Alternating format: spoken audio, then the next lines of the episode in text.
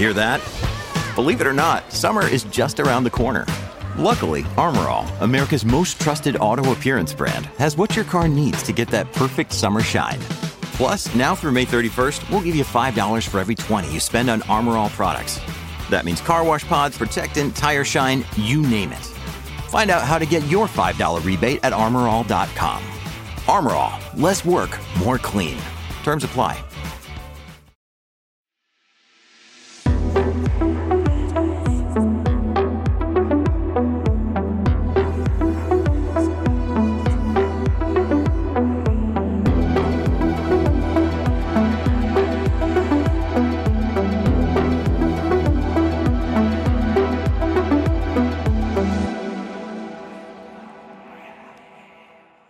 It's a sweltering hot day, and your skin bristles as sweat droplets cascade down your forehead. You listlessly pace underneath a tin sheet roof, a feeble attempt to cool yourself down. You think you heard somewhere that moving around instead of standing still creates some kind of cooling effect. You're a mechanic, though, not an egghead scientist. Plus, it's the 90s. That theory hasn't been proven yet, and at the end of the day, you're really just a guinea pig desperate to try anything that might beat the heat. Hey, come to think of it, it's probably the metal sheet roof, right? The heat is probably like trapped in the mechanic shed with you bouncing around from all the vehicle metal and ricocheting off of the enclosed tin roof. Yeah, that probably has something to do with it. The, I'm sorry. The the conversation with yourself is so good, but it's the '90s. I, I don't feel know like that I'm exists there. yet. yeah, yeah. This, this is incredible. Sorry, I didn't mean to break it up. Maybe you should go stand outside instead of walking around inside what is ostensibly at this point an overheating sauna. All of these hypotheticals and scientific questions aren't helping, and now your brain feels like it's overheating. Really, it's pointless daydreaming anyway. In truth, you need to be inside regardless, because you're waiting for the supervisor to approve your work you had just been laboring over for the last 72 hours. A gruff voice breaks your, by this point, played out in a monologue. That's some damn fine work there, son. You're a testament to the Bureau. The immediate relief born naturally from earnest praise cools you off. Maintaining these government vehicles, a lot of which are hand me downs from the military, is extraordinarily difficult, especially when they break from the routine inspections and are issued as urgent maintenance checks before critical missions, you know, FBI raids and such. But you're capable. That's what you went to college for, or trade school, or mechanic school, wh- whatever school it is that makes the most sense here. The vehicle you've been working on, an M1A1 Abrams tank, is a rarity though, to be sure. It's a first for you. It took you and your entire team and a correspondence team from the FBI all week to ensure that it's leaving in fighting condition. And hell, by all the mumblings in the break room, it sounds like it's going to need to be in fighting condition.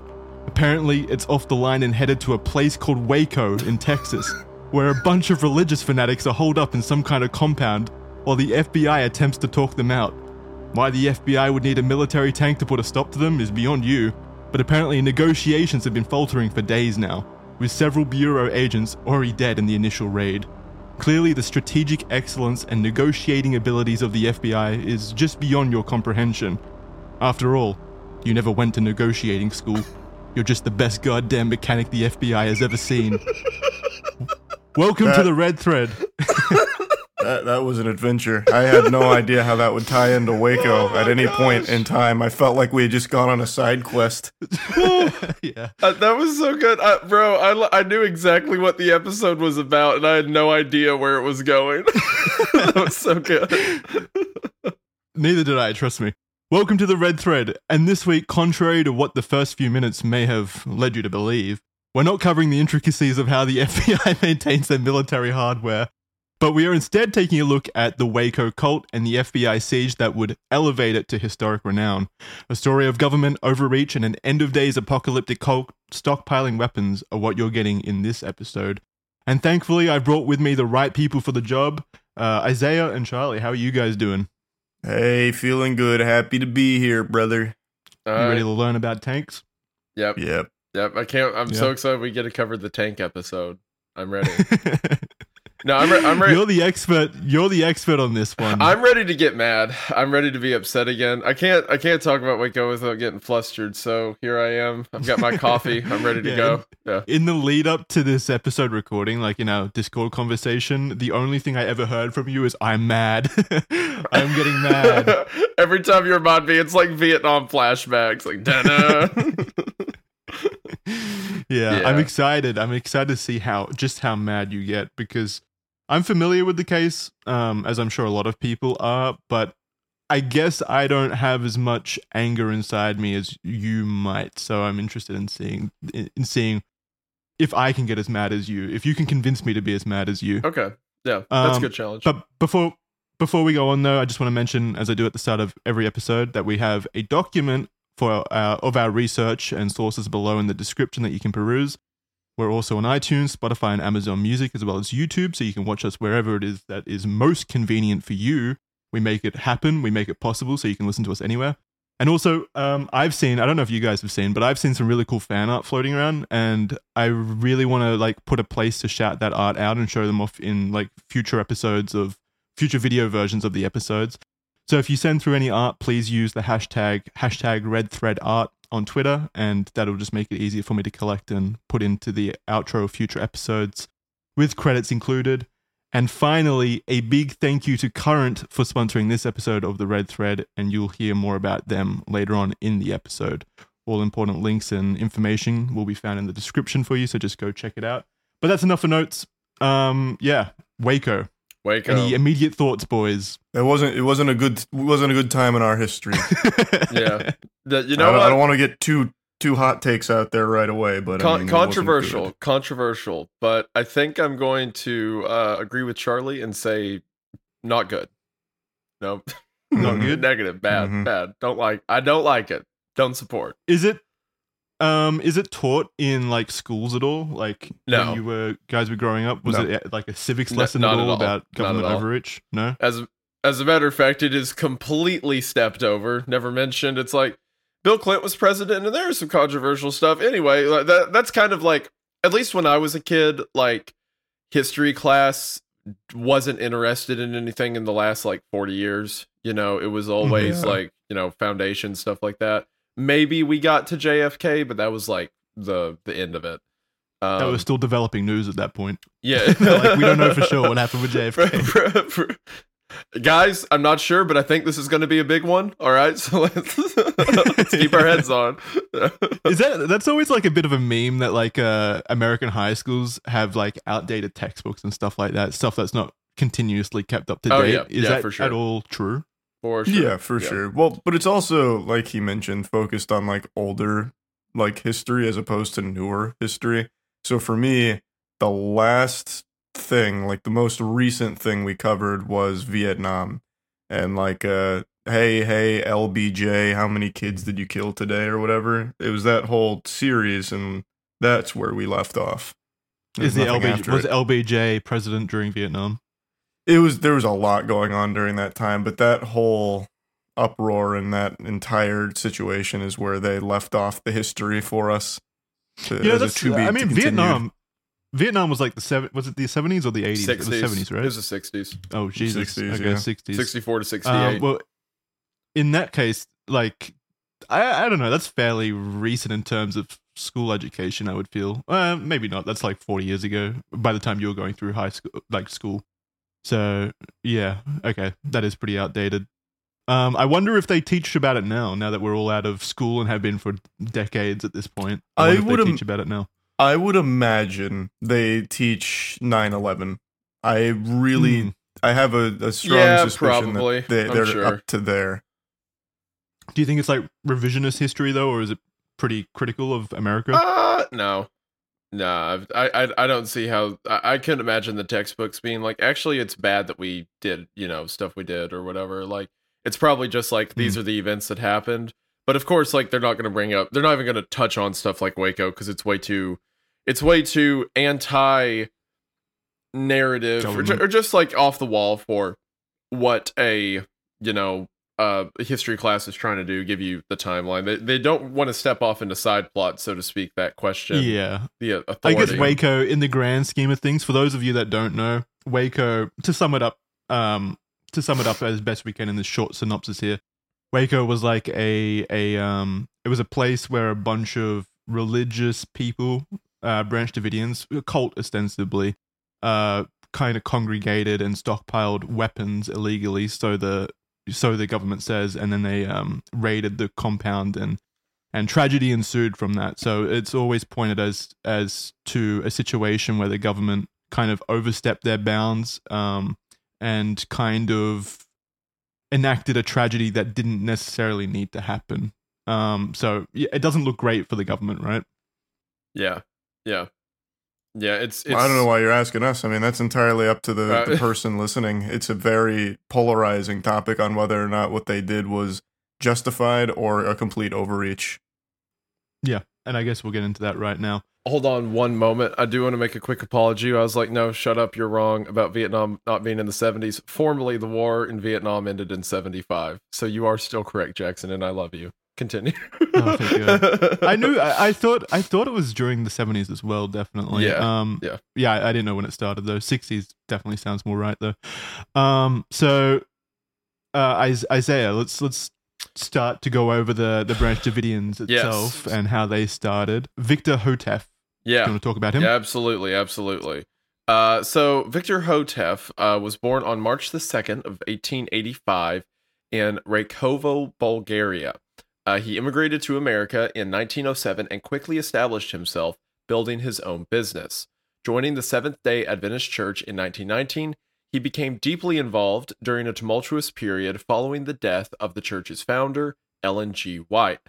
Uh, as a brief that oh you already i was about to talk about a brief thing about the seventh day adventist church but look at this my friend jackson already has one typed up and i doubted him who could believe that I needed that for me. I have no clue what the like Seventh Day Adventist Church is, or like what it uh, encompasses, what its belief structure is, or anything like that. What it's even an offshoot to. So I, I definitely needed this little note in our sources and document here. well per- yes i'll read it for everyone because jackson like it's so it's so cool that he just types out stuff that needs to be typed out and he doesn't just talk off the cuff i wish i could do that anyway uh, the, the Seventh day Adventist Church, an Adventist Protestant Christian denomination, distinguishes itself through several key beliefs and practices, most notably its observance of Saturday as the Sabbath.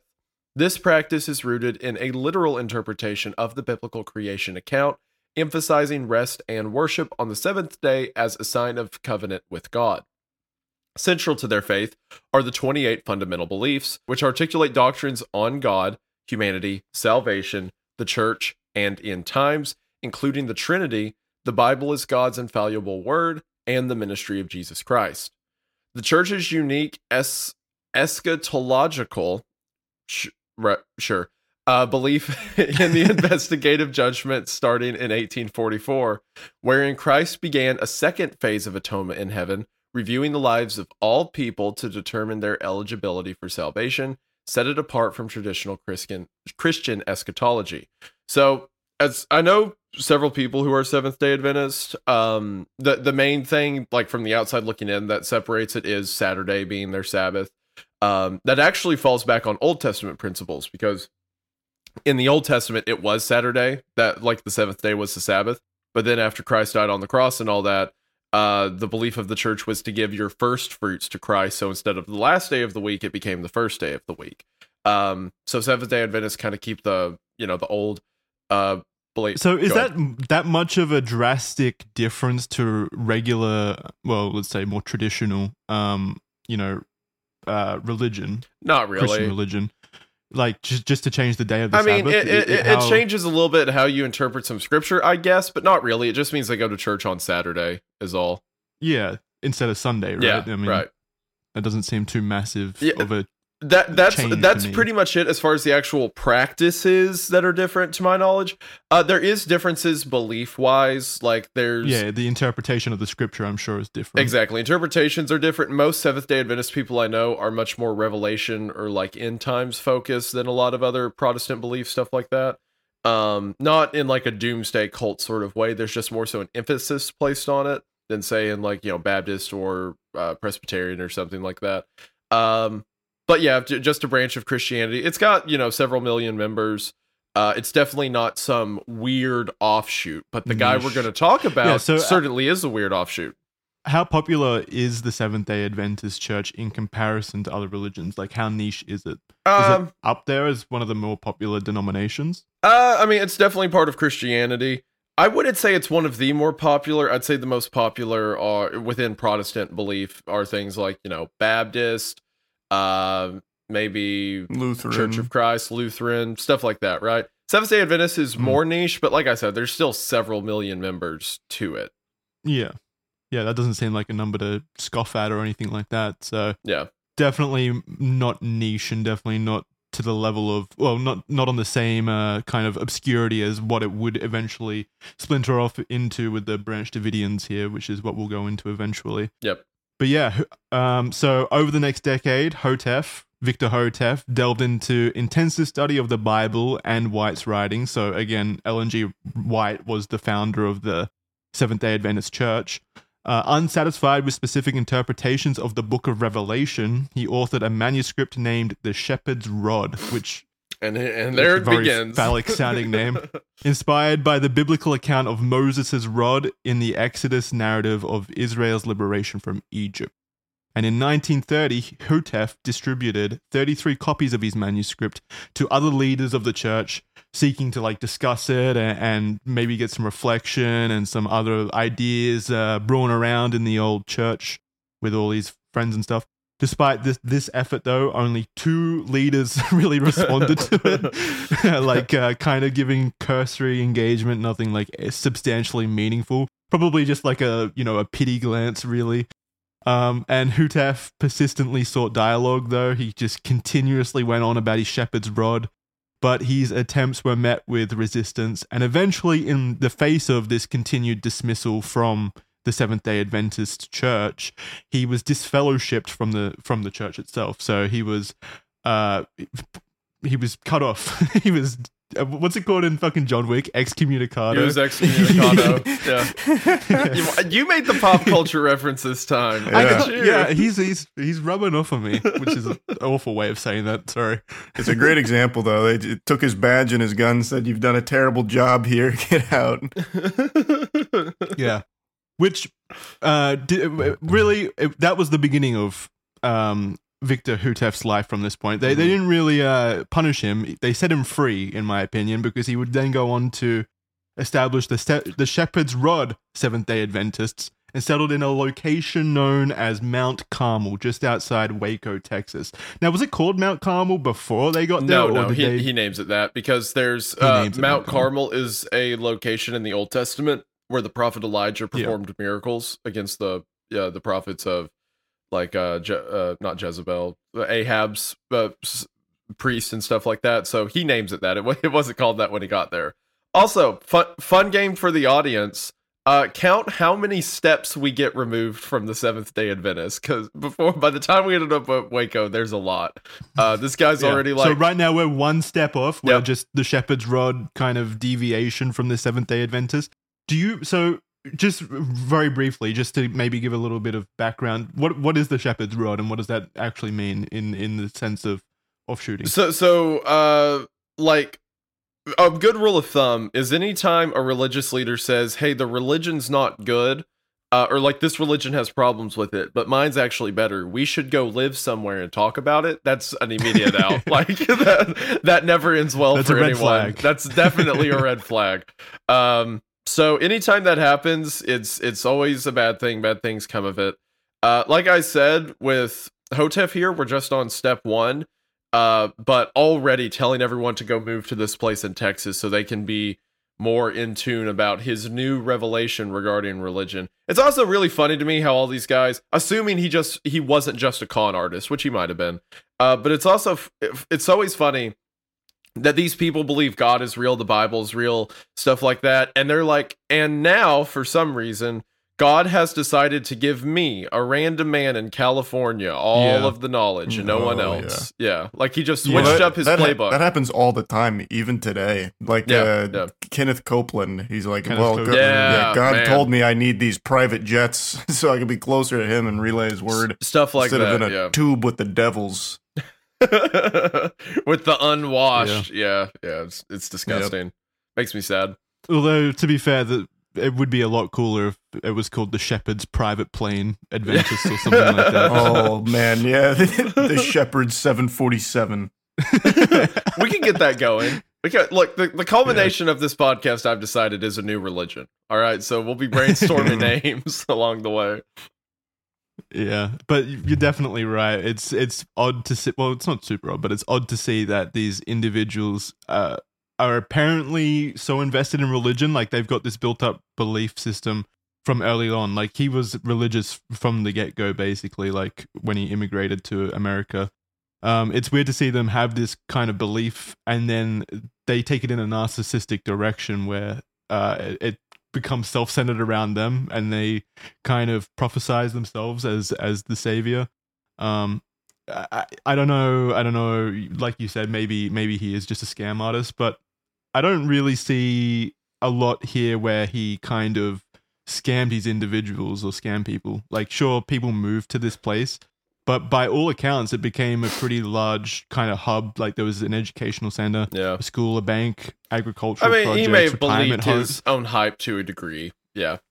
Yeah, but like, what kind of what kind of cult compound has like a retirement retirement homes and stuff like that? The Like, best much- kind. Yeah, a, a lot of a lot of them kind of try and form their own like society around there. Like we've seen that before. We've seen we've seen may- sus- maybe- like these kind of centralized societies and stuff like that. But this sounds more like he actually turned it into a thriving, bustling town. From what I'm what I read anyway. I mean, like, Yeah. Uh, relative to the number of people there. Yeah. I mean, they had a lot going on. But also, they were living under one guy who said God talks to him and no one else. So, like, how bustling could it be? Yeah. Yeah, not, a, not a lot of things to be bustled in that situation. so anyway, despite ongoing rejection from mainstream Adventist leadership, the Davidian movement, it was now called the uh, the Davidian Seventh Day Adventist Church by this point, expanded under Houteff's guidance, and he continued his prolific literacy work. And by the mid 1950s, Mount Carmel was producing and distributing approximately 50,000 pieces of literature each month. So that's fucking crazy. He was he was Mhm. on an outreach mission, just constantly writing. to give you an idea, like, you, you, you might get into this later on in the episode, so apologies if I'm skipping ahead. But the Davidians, like this level of removal from Seventh day Adventist Church, is still a religion to this day. Like, so he definitely had some oh, impact. Oh, really? Yeah, yeah. There's still people who identify as Davidians, not the branch Davidians that we're going to get to later, but just Davidians under like what Houteff believed. Wow, that's crazy. Okay. Yeah. Interesting. I guess I guess like we will get into it, but the branch Davidians are so far removed from what this was initially Yeah, kind of yeah. created All right, as. all right, kids. Step one, we're on, but move one. Yeah, yeah. Yeah, yeah, yeah. Um, and additionally, ministers launched a hunting campaign in 1953, canvassing neighborhoods across America and even internationally to spread their message. I've actually heard, I don't know if it was during the Victor Houteff era, but I have heard of uh, branch Davidians or Davidians in general, I guess, uh, even spreading their messages to Australia, which we Mm. might get into in the future. But yeah, that's kind of wild that it extended all the way across the Pacific Ocean to Australia which at the time, like this, this was the fifties or whatever, like pretty niche country, if I don't mind myself saying. like, I can't believe that it actually extends across over here, even. Um, but Victor Houteff died February fifth, nineteen fifty-five, of heart failure, and the movement fragmented into several other fractures, each with their own interpretations of Houteff's teachings, creating hostility and variation in number among the splinter groups. And where do we go from there? Well, naturally, you go to Florence Houteff. Continue. I thought you were going to say something more about Florence. So after th- after this, we get to learn more about Florence, and she assumed leadership of the Davidians. She married Victor in 1937 and had very significant ties with the organization, with her parents contributing $10,000 towards the down payment of the Mount Carmel Center, which at the time is clearly a lot. She continued Victor's teachings and beliefs, but struggled to navigate the challenges of leadership. In a pivotal meeting with members, Florence announced that she had received a divine revelation proclaiming that on April 22, 1959, the prophecy would be fulfilled and Jesus Christ would return to earth. In anticipation, members sold their homes, businesses, and belongings, gathering for a meeting that commenced on April 18th with appo- approximately 900 attendees. However, when April 22nd passed without incident, mistrust spread amongst the members, causing division within the movement. Recognizing the rift, Florence relinquished her leadership role and sold Mount Carmel property of Benjamin Roden. So, correct me if I'm wrong here, Isaiah, but the Jesus returning to earth, that's the end times, right? So, if The he rapture, returns to yeah. earth, that's rapture. Okay. yes, So that's yeah. why everyone like sold all their shit. And if you guys remember, I'm, I'm sure you do. I I think what was it like 20, 2011, 2012? There was that radio pastor yeah. who's like Eh, the rapture's coming, and like a hundred, yeah, like a hundred, two hundred, whatever, how many people sold all their shit, got an RV, and then like tried to get like a good view of the end of the world or some shit. And then the radio host was like, "Well, I guess it didn't happen." Weird. Yep. Uh, Yeah, Harold Camping. And then after that, he tried it again. Yes. Came up with another date. Yeah, that guy was. Well, he, he uh, can't be wrong twice. Yeah, I I'm- mean, I'm he's ready dead. He's dead house now. You know, yeah, he can't be Oh. wrong twice. He's dead now. What really killed me about that guy is all the people who sold their stuff because they believed him would go on interviews like, "I'm mad. I feel scammed." It's like, buddy, you you deserve it. He didn't- Like- he didn't- No one ever said when Jesus comes back, you have to like give up your business. You can just you can still have it when you get raptured. yeah, yeah. Like- what is selling everything gonna do? Like, you Yeah. just gonna drive out of the desert? Like, what? What? Why? I'm gonna get raptured with a lot of money in my hand. Yeah, like I'm gonna be raptured unemployed, baby. That's how we do it. yeah. Why can't Why can't Jesus Christ ever just visit us casually? Why does it have to be the end times though? Like, why can't he, He just probably- come back and it not be raptured? He probably wants to, but it's already been like established that if he does, Yeah. we're all getting raptured. So he's like, "Damn, I can't just come say hi." And to be- to be he fair- doesn't want to cause a scene. to be fair to Yeah. him, the last time he did it, we did kill him. So That's true. Yeah, he might not be happy. yeah, is yeah. the idea that he? This is exposing how religiously uneducated I am. Is he coming back with a vengeance? No, no, it's not like it's not like a It's the revenge opposite, plot. actually. Yeah. Yeah. He's not. He's not like I'll teach them. They want to put me on a cross. I'll show them what it. No, no, I've been Um, waiting thousands of years to get my revenge. no, no, no. no. I'm coming in hot. the, the, Thousand year old grudge. the whole idea is he came to Earth as a man, and then died on the cross to remove sin from us, or like to give us the opportunity to remove sin, so to speak. Mhm. So that now is the time of the church where we believe in him, the the age of grace, so to speak.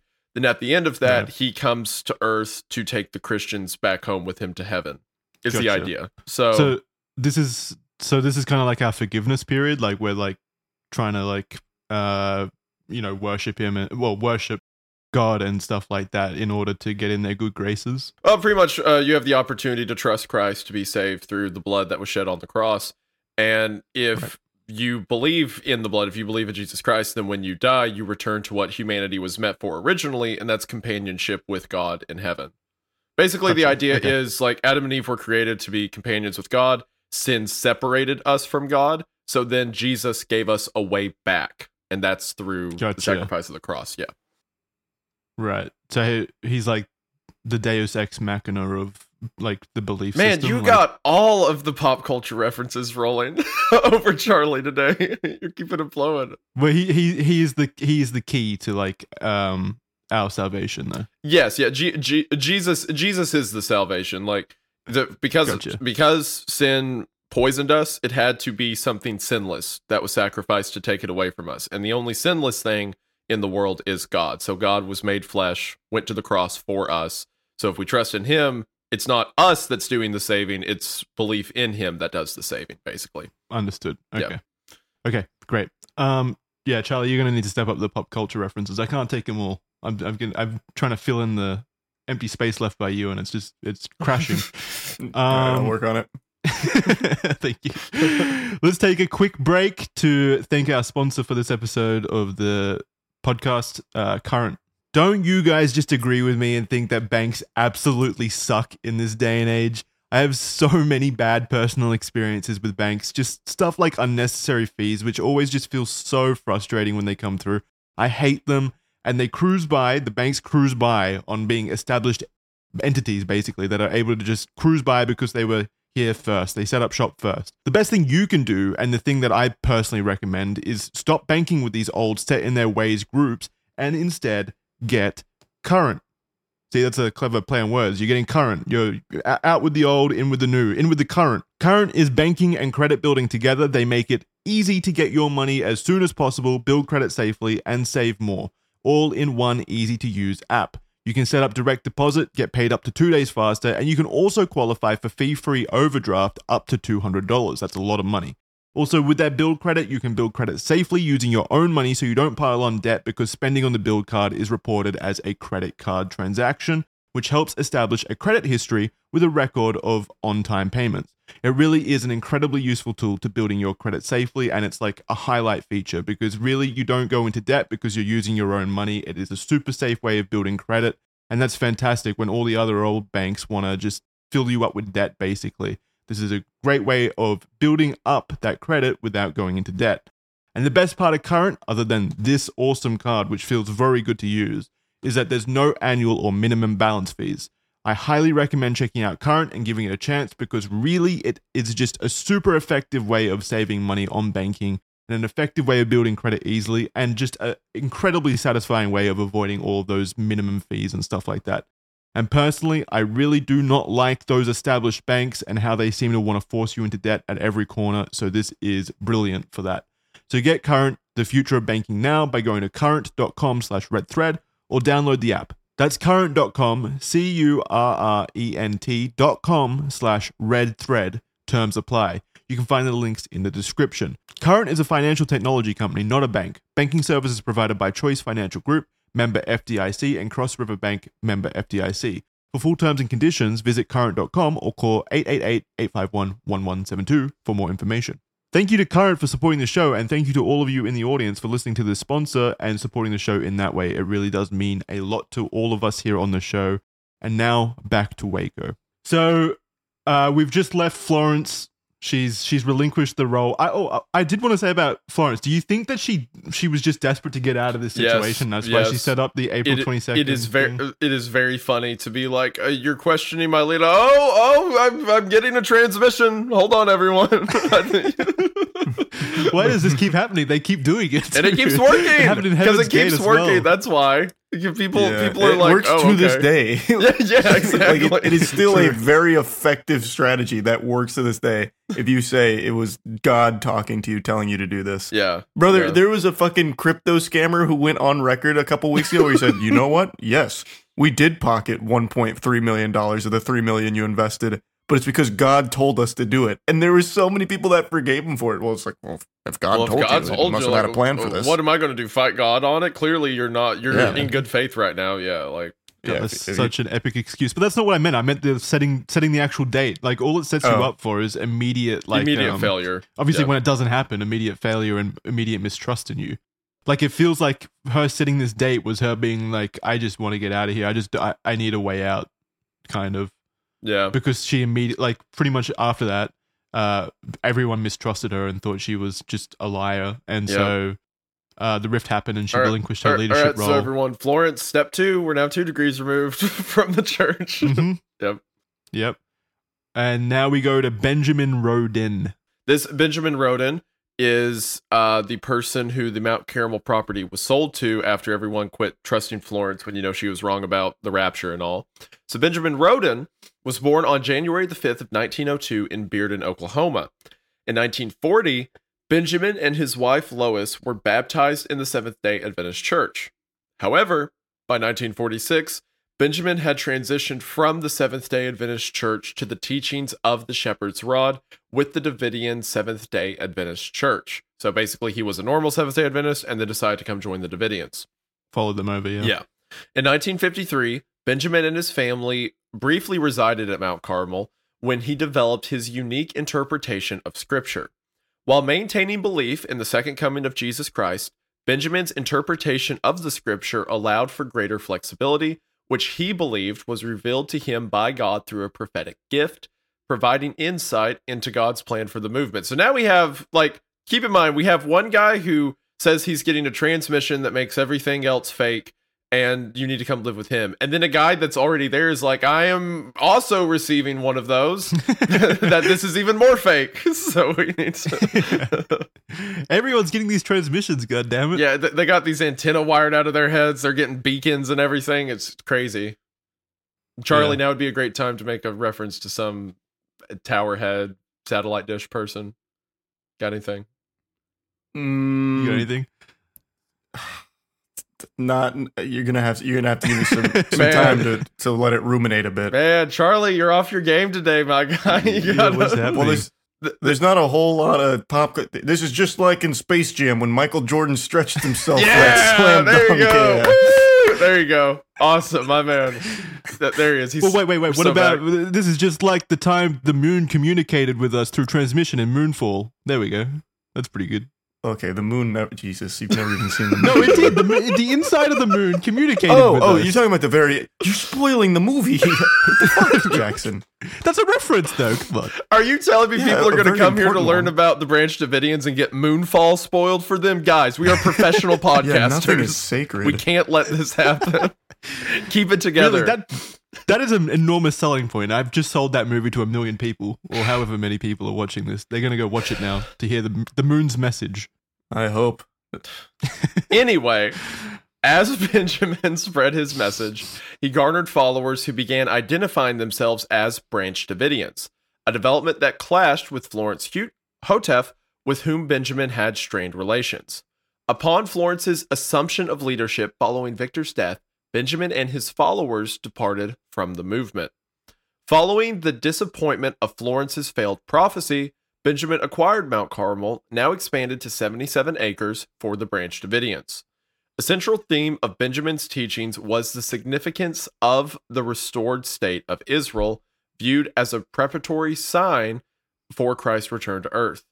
Benjamin traveled to Israel and Hmm. established a small community of followers there before his passing in 1978. So, So he took yeah he took the sign that like Israel had now become a state over in the Middle East Yes. as kind of like a sign that Christ was coming So- back. This was this was the time. I've, I've heard a lot of people use this logic. Obviously, it didn't happen. Uh, but I've heard a lot of people use this logic. So in the book of Revelations, there's a point that says after Israel, after the children of God, the children of Israel are rejoined or whatever, in the generations to come, I will return. You know, the rapture will happen, whatever. Uh, so some people have taken that as literally a generation, so like 70 years. So if Israel was Mhm. established in 1948, then therefore the rapture's somewhere around the like 2010 area, right? Or 2018 area, right? Somewhere in there. So yeah. a lot of people have used that to kind of say the rapture is going to happen like right after the year 2000 or somewhere in that region. Uh, and it seems like our boy Benjamin here was one of those who s- Yeah. saw the And reestablishment of Israel and and then latched onto that. So basically, he Benjamin decides he doesn't like the Davidians, so he makes a new group out of converts called the Branch Davidians. Right. So Yeah. then Houteff dies. His wife can't control it. She makes a false doomsday property. Needs to sell the place. So then the Branch Davidians come and buy the compound from the Davidians. So now the Branch Yeah. Davidians are at the place where the Davidians started. Yeah, there's like some inner conflict there between the the two splintering off groups, and now um, the Branch Davidians are sweeping back through to claim claim the land and all of that kind of stuff and take over. So it's kind of like an internal coup almost. Yeah, yeah. We're, also to keep track for the scoreboard, we are now three degrees removed from. They've started a new religion twice so far. Keep in mind. And it's not the most stable religion. Let's put it that way. yeah, After after Benjamin died, Louis Roden or Lois Roden, uh, his wife, assumed shared leadership of the Branch Davidians alongside Benjamin. So she they were both co-owners uh, until his passing, and then following Benjamin's death, Lois became the sole president, directing her teachings and beliefs toward a feminine or the feminine aspect of the Holy Spirit. This emphasis resonated with the growing female movement of the 1970s. So that was like a PR win, I guess, Yeah. for, for the Branch Oh, this will get them. what the kids are missing. Yeah. and then, in alignment with her focus, Lois began publishing a journal titled uh, Shekinah. Am I getting that right? Shekinah, She- if I had to Shekinah? guess. Shekinah. Okay. Uh, exploring women's roles roles in religion. So she was pretty uh, progressive. Is that the right word? Progressive. Uh, yeah, I mean, comparatively, sure. Yeah, comparatively. However, her leadership faced challenges when she encountered Vernon Howell, Da da. Yeah, fucking dramatic music, intimidating music needs to kick in there. A man 25 years her junior who arrived at Mount Carmel in 1981. Uh, How- Howell, later known as David Koresh, reportedly seduced Lois and claimed to have impregnated her, alleging that God had chosen him as the father of a chosen one. Uh, Lois sadly miscarried, prompting Howell, or David Koresh, as we'll come to know him, to assert that it was divine punishment for mismanaging the church's finances. And then, following Lois's death on November 10th, 1986, from natural causes, at least uh, I assume, like allegedly. I yeah, she, she she died of natural causes. Yeah, She was she was pretty old. I yeah. Yeah. I don't think Look at there that was a lot of foul play there. Yeah, I mean, it, yeah, but they could be. there's there's about to be in the next section. There's about to be of a lot of not natural deaths happening. Yeah, Yeah, yeah. this Yeah, gets this exactly. go it, Charlie. If you don't know the background to the Branch Davidians, this goes from like zero to ten really quick. so, Yeah. Yeah, I only know how it all ends. I don't oh really boy, know I can't wait the wait. journey there, so I'm interested. Sick. Okay, so yeah, yeah, sorry, Jackson. Didn't mean to cut you off. You can finish out that paragraph. No, it's all good. Uh, so, following Lois's death on November 10th, 1986, from natural causes, her son, George Roden, who I believe is from her previous marriage, Yes. um, vied for leadership of the Branch Davidians. But however, Lois had aligned her beliefs with Vernon Howell, otherwise known as David uh, Koresh. David Koresh, leading to internal disputes with, within the movement. So she had kind of like it was meant to go to George Roden, and it and it will go to George Roden, but her beliefs had kind of been tied. yeah. to this new, So this new figure, David Koresh. the politics within Mount Carmel were really weird during this time because you have okay, so the Branch Davidians who were there are all loyal to uh, Benjamin Roden. Cool. He dies, wife takes over. That's fine. Then the wife starts to change her ideas. Something something else to mention is that subtly Vernon Howell kind of changed some of the ways things were done around the church. Kind of like I, I remember was stuff about like he added more music to sermons. Uh, Lois would say that she can't give sermons, so sometimes Vernon would just do the sermon for her. Like this Vernon guy is assuming more and more of a leadership role, and during this whole time, her son George Roden hates this guy because he feels like Vernon's trying to take over the assembly or whatever. So when she dies, a lot trying of to take what is rightfully his, Exactly. apparently, like what he believes is rightfully his. so when he die or when she dies, when Lois Roden dies, you now have this weird split where she said her son should have it, but everyone's been listening to Vernon preach for years. So who were they more in allegiance with, right? And that's where and hijinks ensue. Yeah. Like, Yeah. Yeah, it's definitely set up for like some kind of House of Cards kind of political yeah, drama yeah, yeah. internally. All right. so- Um, Uh, yeah, so George Roden, we've got a little bio here about him as well because this is where it starts getting crazy, as you just said. All right. So, after his mother's death in 1983, George Roden assumed leadership of the Branch Davidians. However, tensions flared at Mount Carmel between George and Vernon Ooh. Howell. What? Did she die in 86 or 83? Oh, you're right. There's a script. Hold Oh, on. Let me. That's probably just a typo. I can do a quick check. Hold on. I'm going to assume it's 1986. uh, We've got to get these 86. these dates watertight. All right. Yeah, there you go. Jackson, don't make that mistake again. My bad, boys. Jackson, we're My docking bad. your pay for that. Anyway, so back to No! Char- How am I meant to afford my erasers now? Yeah, we're docking your pay in this three-way equal partnership. Charlie and I have started a union, and No. yeah. So, sorry, sorry to hear, it, man. Anyway, have fun I with won't have after. inaccuracies in here, Jackson. After it's it is I, I do appreciate one of my favorite things as someone who's like watched Charlie's content for a long time is a lot of it's laid back, but in this show he's like locked in. he's like we got we got to get this Fact right. checker. Yep, yep. I like it. I like it. Fucking. He's Snopes over here. Dr. Snopes. It makes me feel special, Charlie's what I'm trying to say. Anyway. All right, so after his mother's death in 1986, George Roden assumed leadership of the Branch Davidians. However, tensions flared at Mount Carmel between George and Vernon Howell, exacerbated by Lois's permission for Howell to teach his own doctrines, resulting in Howell garnering a small following. Okay, I want to say I'm sorry, Jackson, for saying everything that you were about to say at the next No, paragraph. I, I would bad. honestly prefer it to come across naturally, so that's fine. say say whatever you want. We can just cut stuff out as well. Gotcha, gotcha. George sought to quash Howell's teachings entirely, but Howell allegedly continued to teach clandestinely. That's a God, good that's word. such a cool word. Such That a is cool such word. a good I love word. that Me word. and you at the same time were like, "Wow, that's a cool word." Ugh. I fucking love using that word. It's so it's so over the top for what we're describing as well. Yeah. Like he was no, like it's perfect. It's MI perfect. six or something. Like for for example, the Charlie and I starting a union is a clandestine operation of Yeah, this so good. podcast. that just Yeah. Fueling- flowed. Yeah. Fu- fueling a power struggle between the two men. Eventually, George forcibly expelled Howell and his followers from Mount Carmel at gunpoint, prompting them to relocate to Palestine, Texas.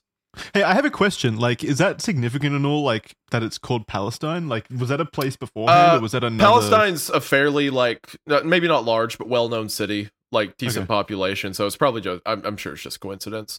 Okay. Um, George subsequently renamed Mount Carmel to Rodenville, which also just as soon as the cult leader names the the city after them, get out. that Yeah, has never sounds like an ended well. amusement park. That's hype. So Rodenville. cartoonish. Charlie would be there like, let's hear him out. That sounds kind of cool. Wait a Maybe minute. I'm I like for what he's cooking up there, guys. As long as he puts in a roller coaster, Charlie's happy. That's, that's Yeah. fine. Char- Charlie sitting in the back of sermons with like the little spinning wheel hat, like a lollipop in his hand. he renamed Mount Carmel to Rodenville. And for a period, the two groups resided in separate areas of the town. However, in 1987, issues arose regarding unpaid back taxes on the Mount Carmel slash Rodenville property, totaling over $62,000 dating back to 1968. That's a lot of money. And it is a whole lot of money for especially for back then. County officials threatened to seize the property and auction it off, leading George to take legal action. During the proceedings, he made inflammatory remarks to the justices, including a veiled threat invoking biblical plagues, stating, quote, Maybe God will make it up to you in the end and send you herpes and AIDS, the seven last plagues. An interesting interpretation of how that goes. yep. Yep. I, lo- I love his picture, by the way, every time I see it. Such a good. the Yeah. cowboy hat with the flag. Oh my gosh. Very patriotic man. Uh, in response to a deed filed by Vernon Howell that out- ousted George Roden as president of the Branch Davidian Seventh day Adventism and named himself, Roden allegedly took drastic action. He reportedly exhumed the body of former Branch Davidian Anna Hughes from the Center Cemetery and challenged Vernon to a macabre contest. Whoever could raise a soul from the dead would be deemed the true leader. what a psychopath. I know. Could you imagine like you're like you're having a legal dispute with someone and they're like, you know what? See this? See this body? I bet you can't bring it back. I bet you can't. But wait, why is he bluffing? He can't. Like, surely he knows he can't bring it back. No, either, I, right? he's he's very clearly mentally unwell. I bet he thinks he can by like probably doing some kind of like tai chi maneuvers over her body and fucking putting the soul back in it. I thought you were gonna say like he fucking weekend at Bernie's, like he's got a whole string, like puppeteering contraption set up to trick everyone. ventriloquist sit. That'd be huge. However, instead this is this is such a funny phrase sentence. However, instead of engaging in this challenge, Vernon reported the incident to the police. He was like he was there. Yeah, he was there, and he's just like, okay. just like drives down the road. I'm not touching that. I'm not dealing with this guy. I'm going immediately We're to gonna, the we're gonna go on to find out that David Koresh or or um what was his other name Vernon Howell uh, Vernon at this Howell. point uh like not a, a very bad person uh, as well and very mentally unstable as well and even he was like holy shit this guy's fucked up I gotta go to the police about this Yeah, Like, that's how bad it was. I, I'm out. yeah The the authorities, citing the need for concrete proof, declined to take immediate action based solely on Vernon's word.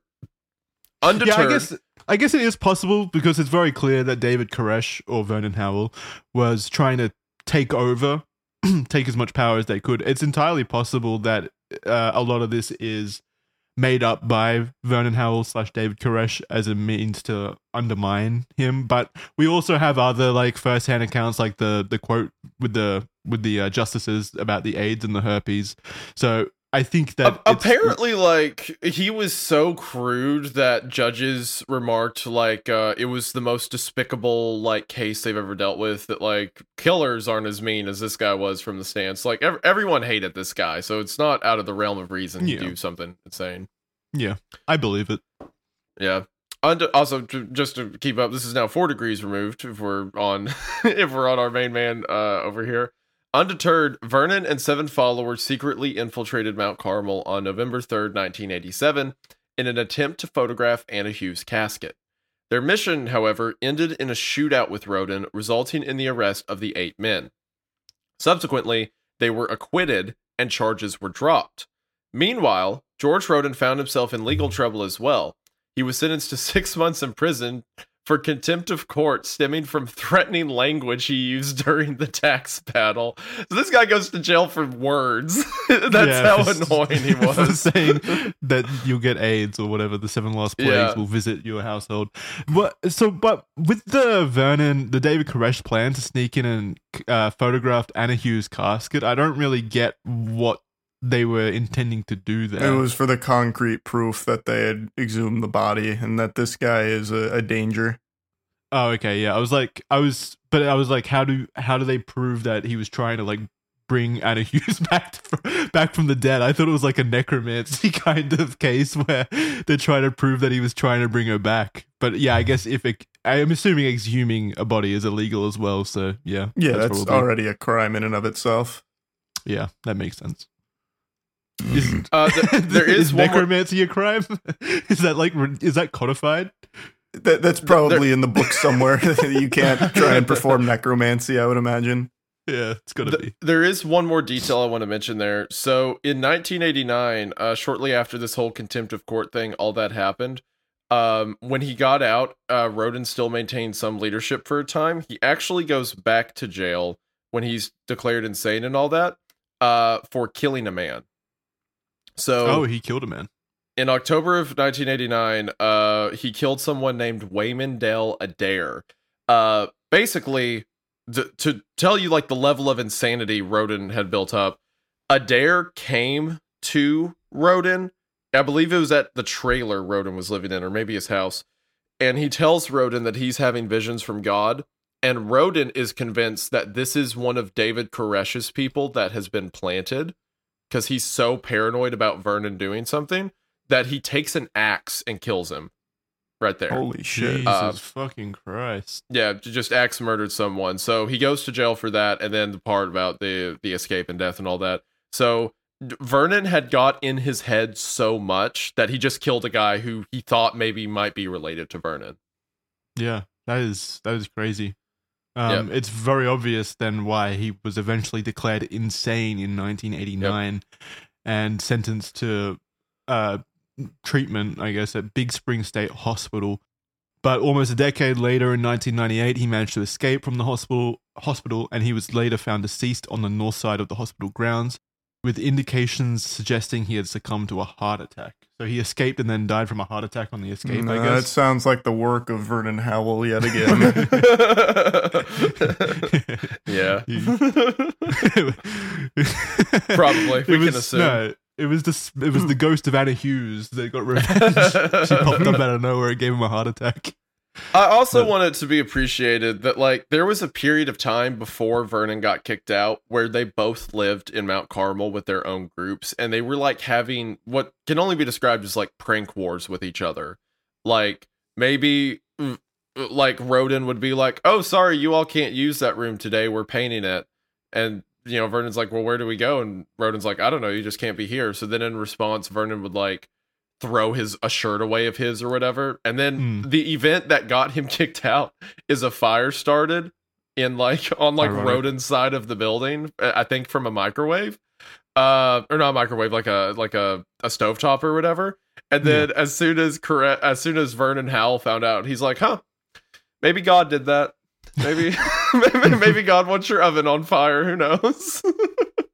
To be So, fair, like, in my that- opinion, in my opinion, David Koresh started this all by fucking his mum. I mean, that's, that's, start, that's, that's a pretty good. That's that's a good way to start a fight That's a with a man. compelling Yeah. argument.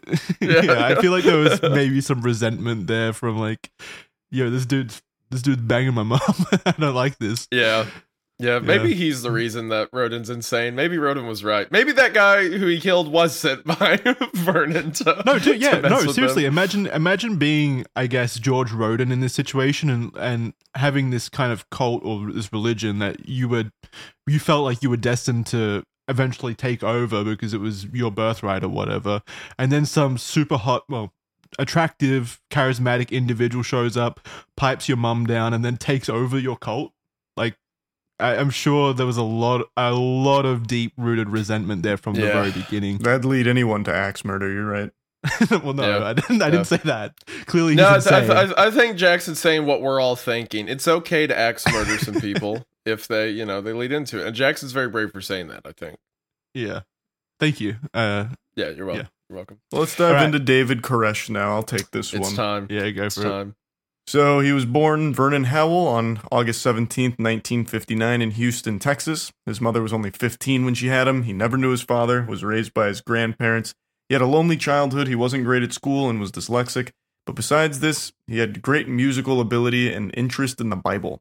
By 12 years that was, old, That was a really mean sentence, Jackson. I don't like him. You I'm not a fan. You just you just ganging up on this kid. I'm So- sorry, sorry, sorry, Charlie. Go ahead. By 12 years old, he had memorized large chunks of it, and David Koresh turned to the Seventh day Adventist Church when he was 20. At 18, he made just enough money working in construction to put a down payment on a Silverado, which he kept filled with rock tapes. During this time, he would practice playing guitar for hours and was idolized by a lot of younger guys around him in the community. He wanted to be respected by them. Debbie Owens, his 16 year old girlfriend at the time, is quoted saying, He was a typical teenager, a rocker who carried his guitar wherever he went. As, man, so George probably just thought this guy was so fucking cool and he was Yeah, having sex with his mom. Yeah, that's what I'm saying. He shows up in his fucking pickup truck, blasting music, comes in, bangs his mom, and leaves. like, come on. Yo, I'm gonna start preaching here. Is that cool, man?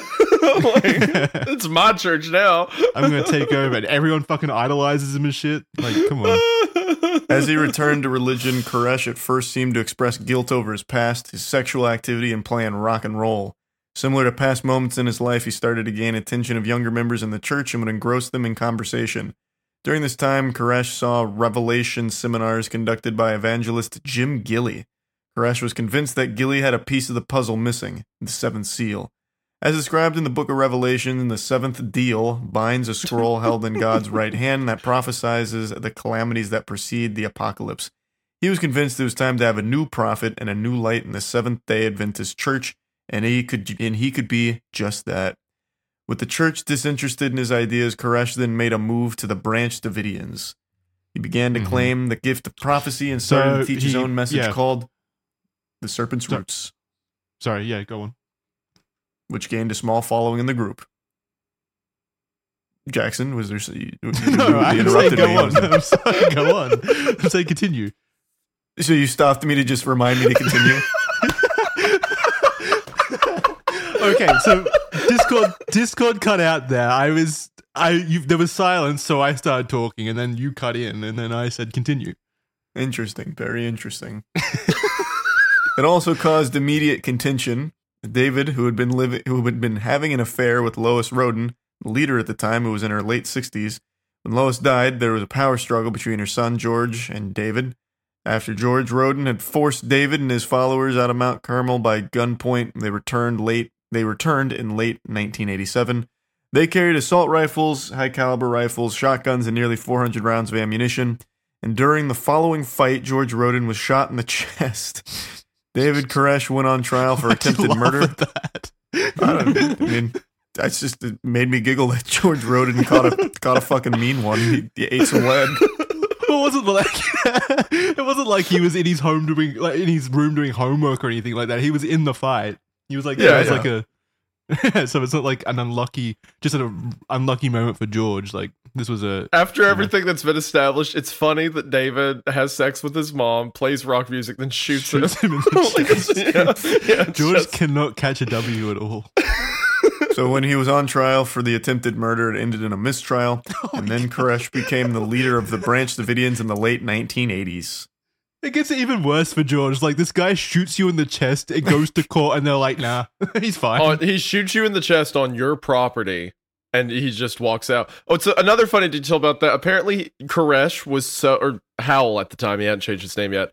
Vernon Howell was so friendly with like the court that after the trial, he had members of the jury over for an ice cream party. Nice.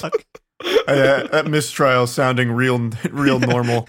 How is that not a like? A, what do you call it? Like a uh, yeah, a mistrial. Like what? Well, the trial's over, so Oh, yeah, okay. yeah, oh, yeah, yeah, Yeah, The it- trial's over. It, it, it- yeah, there's a word for it. You're not supposed to mess with them, whatever it is, but it's over. So? No. well, let's have ice cream. Yeah. Yeah, is it tampering? I don't know. It's Well, a it'd conflict of interest for the uh, for the jury. yeah, surely. yeah, but Yeah. but uh, but they already decided he's a good guy. He's okay. we can let him go. Yeah. Well, it's Well, easy what- to we hate don't know- George, but this guy plays rock and roll. yeah. We, we don't we don't know if they're like he promised the ice cream party in advance. If if they like That's true. what he wanted. Oh, we never thought of it that way. You don't know. You don't know for sure. It Could've was rigged from the start. Yeah, So, I, I, uh, I feel like it did just end up in a mistrial because they just decided that David Koresh was just so much cooler than George. yeah. And George was a fucking like he was coming in ranting Which about so giving did we. everyone AIDS So did we. like to be that. fair. Yeah, Yeah. yeah, I'm on.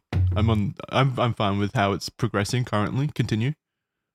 So after uh, Roden was sentenced to prison, being declared mentally insane in 1989, Koresh legally changed his name from Vernon Howell to David Koresh. And now we get into the explanation for this new branch Davidians that have formed.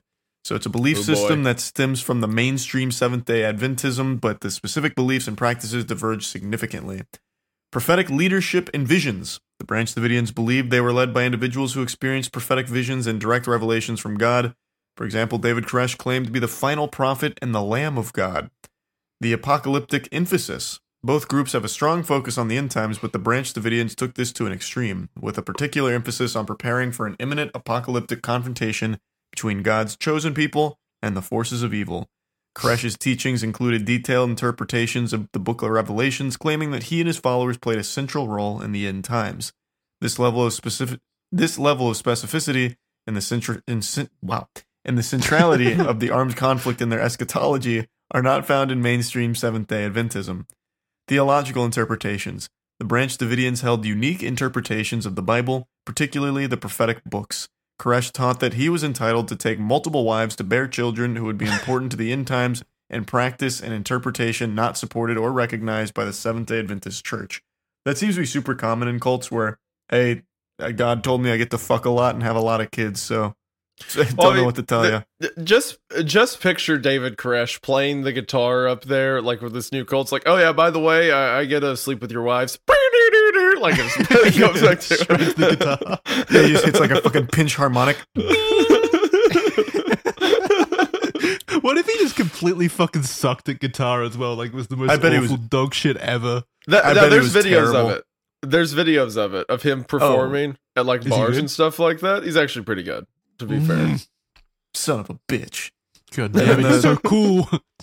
I can't keep getting away with this. The final thing that was very different was the isolation and community life. So while Seventh day Adventists are encouraged to engage with and evangelize to the broader community, the Branch Davidians under Koresh became increasingly isolated, forming a tight knit community that lived apart from society. The isolation was partly due to their belief in the imminent end of the world and needed to prepare without outside interference. yeah, so cult, they they were like just a more cult cult uh centric version of Seventh Day Adventism, really. Now, now one thing I will mention is well, they also had beliefs that were very different from Seventh Day Adventism, of course. It's Mhm. you know, it's not like Seventh Day Adventists are like I get to have I get to sleep with all your wives, right? Like, like it's it's a, there's differences. Uh, that Seventh Day Adventists don't believe in like con uh continuous revelations and visions and stuff like that. Um, but what is interesting about Koresh is like all the members of the community would have jobs. The kids would attend, or like, uh, sorry, older students would attend like uh, local st- schools and stuff like that. Like they could leave. Also, uh, one of the things they did to raise money is they would go to gun shows and sell guns a lot, and they would also go perform at like local bars and stuff like that. Which it's weird for a hyper religious cult to go to bars and play like rock music of the time, like. It's very strange, but that that's what they would do a lot for money or fun. They would drink beer, stuff like that. Like a lot of stuff you wouldn't think they do. Uh Koresh was like, "No, it's chill. Who cares?" yeah, Yeah, it's less of a religious cult and more of a sexual one, it seems. Yeah. Or Yeah, a charismatic leader just taking over and giving whatever or offloading whatever beliefs he has for his own like uh it's kind of like what what's it called like Charles kind of like Charles Manson a little bit um A bit. yeah, of, yeah, that's that's a pretty good thing. Like they're obviously their objectives were different. Uh, Mhm. but it's similar and it's a cult of personality more than Cult anything else. Yeah, abs- uh, well, definitely at this point. Like, like you said, this is like six branches deep at this six offshoots. So it started. It started as a religious sect, and it slowly over time uh, just became a cult of personality. That's my that's my analysis of the situation, anyway. And then we Yeah. continue on, Charlie, with David Koresh using the Bible in a very interesting way.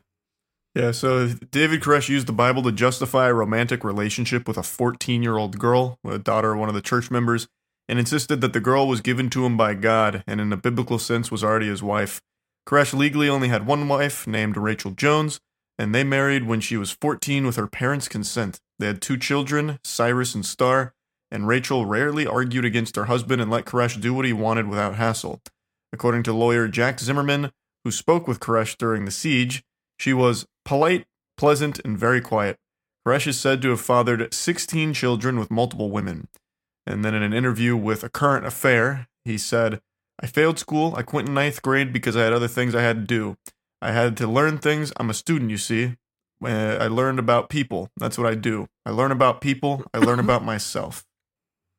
Yeah. Um, it's interesting that he said, I failed school, I quit in ninth grade because I had other things I had to do. And then the interviewer says, like what? And he just says, I had to learn some things. I'm a student, you see. you just quit you just said you, you quit school. what do you mean? Uh, it seems like he was grasping at straws there, if you have to ask me. I just love that quote. I, I think that's a very funny quote. anyway, um, so after that, let's let's talk about life in Mount Carmel under Koresh because this is kind of where the whole the whole th- thrust of the story is really. So, if you would like to take this one, Wendigoon. Absolutely. So, when David Koresh returned to Mount Carmel after George Roden had been removed, he found it a mess. in the small frame homes that George had been renting to outsiders to assist in paying overdue property taxes, a large amount of pornography was found and destroyed. They also had lab equipment, which appeared to be used to make meth. David called the authorities to come and remove the illegal equipment. so George was George was looking at porno and cooking up meth at his little shacks.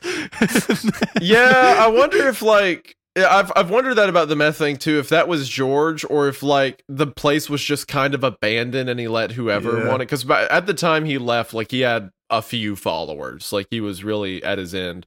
So maybe it's True. funnier to think it was George, but it, I I don't know. Could have just been abandoned too. Yeah. Um, like a place for you know high school kids to go hang out, get high or whatever. yeah, make meth. Yeah, make meth. You know, like you do. David and his followers began clearing up and renovating. They tore down the 18 frame houses and built a massive 43,000 square foot facility. And I'm going to show this picture of it on screen right now. It is it's a pretty like modern looking facility. It's a big re- building. Really, like Very at the big building, time, it's yeah. like in it's in the middle of a fucking field of like debris, like a war zone, and then it's just like this really nice complex.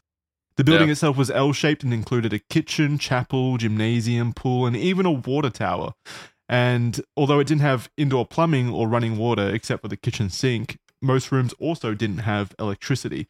They had to use chamber pots in their bedrooms and kerosene lamps for light and had a few space heaters and fans to help keep them warm or cool in summer and winter. So that's like super interesting that it's like this really nice looking complex and then it's just got no power, running water or anything like that. It's just it's just uh I guess they spent all their money just building this maybe as a really nice attraction. It's got a it's got a nice looking pool as well. Former followers have said that Koresh didn't allow women to wear makeup or jewelry, jewel, jewelry, jewelry. Jesus, and long blouses had to be worn. He also chose where followers would sleep and what food they could and couldn't eat. Things like dairy processed flour and sugar were not allowed. David Koresh organized movie nights and occasionally took young women to the local pub for casual gatherings. He and the other members formed a band and performed rock music at various local bars. The Branch Davidians maintained an open door policy, welcoming locals to attend teachings or socialize at Mount Carmel. Uh, additionally, many members held jobs within the community, actively pers- participating in local activities and events. So it's kind of just like a cool place to come hang out, it sounds like. Yeah, that was kind of the idea. Like you make it appealing to just anyone to come check out. Uh hence the pool, hence the music, stuff like that. Um, kind of like a youth center in a way. Like it looks like it would. it would there just- were there were a lot of people who later after everything went down said that they would go just like hang out there in the evenings and stuff Yeah. uh and then just go back home Like they would, ju- it was just a place to stay. Yeah. In 1992, Child Protective Services started to investigate allegations of child abuse at the compound. It was alleged that children as young as six months old were disciplined with spanking using a wooden spoon. Later, adults admitted to spanking their children but denied it ever reached a severe level where the children were seriously harmed. After a nine week investigation of the compound, including interviewing children and adults, the Child Protective Services closed their case, unable to attain enough evidence to support the abuse claims. Joanne Vega was a member of the Branch Davidians when she was a child, and she said that she remembers being hit regularly while living at the compound. As a kid, being disciplined was a 24 7 thing. After the CPS investigation, the local community opinion started to turn on the Branch Davidians. And in an interview with the Australian television series A Current Affair, reporter a reporter asked Koresh if the rumors of sleeping with multiple women at the compound and underage girls were true. He denied the accusation. Former followers say he admitted to having intercourse with Michelle Jones, the younger sister of his wife Rachel, when Michelle was 12. Hmm. Koresh had claimed that he had received instructions from God to do so, and also claimed that all the women at the compound were his and all marriages besides his were un- or annulled. After this, all men other than David Koresh were forbidden to engage in sexual activity. Many followers believed that Koresh carried God's seed and believed that not every woman was worthy of Koresh's loin. He had his so called House of David, which was Koresh's own personal harem.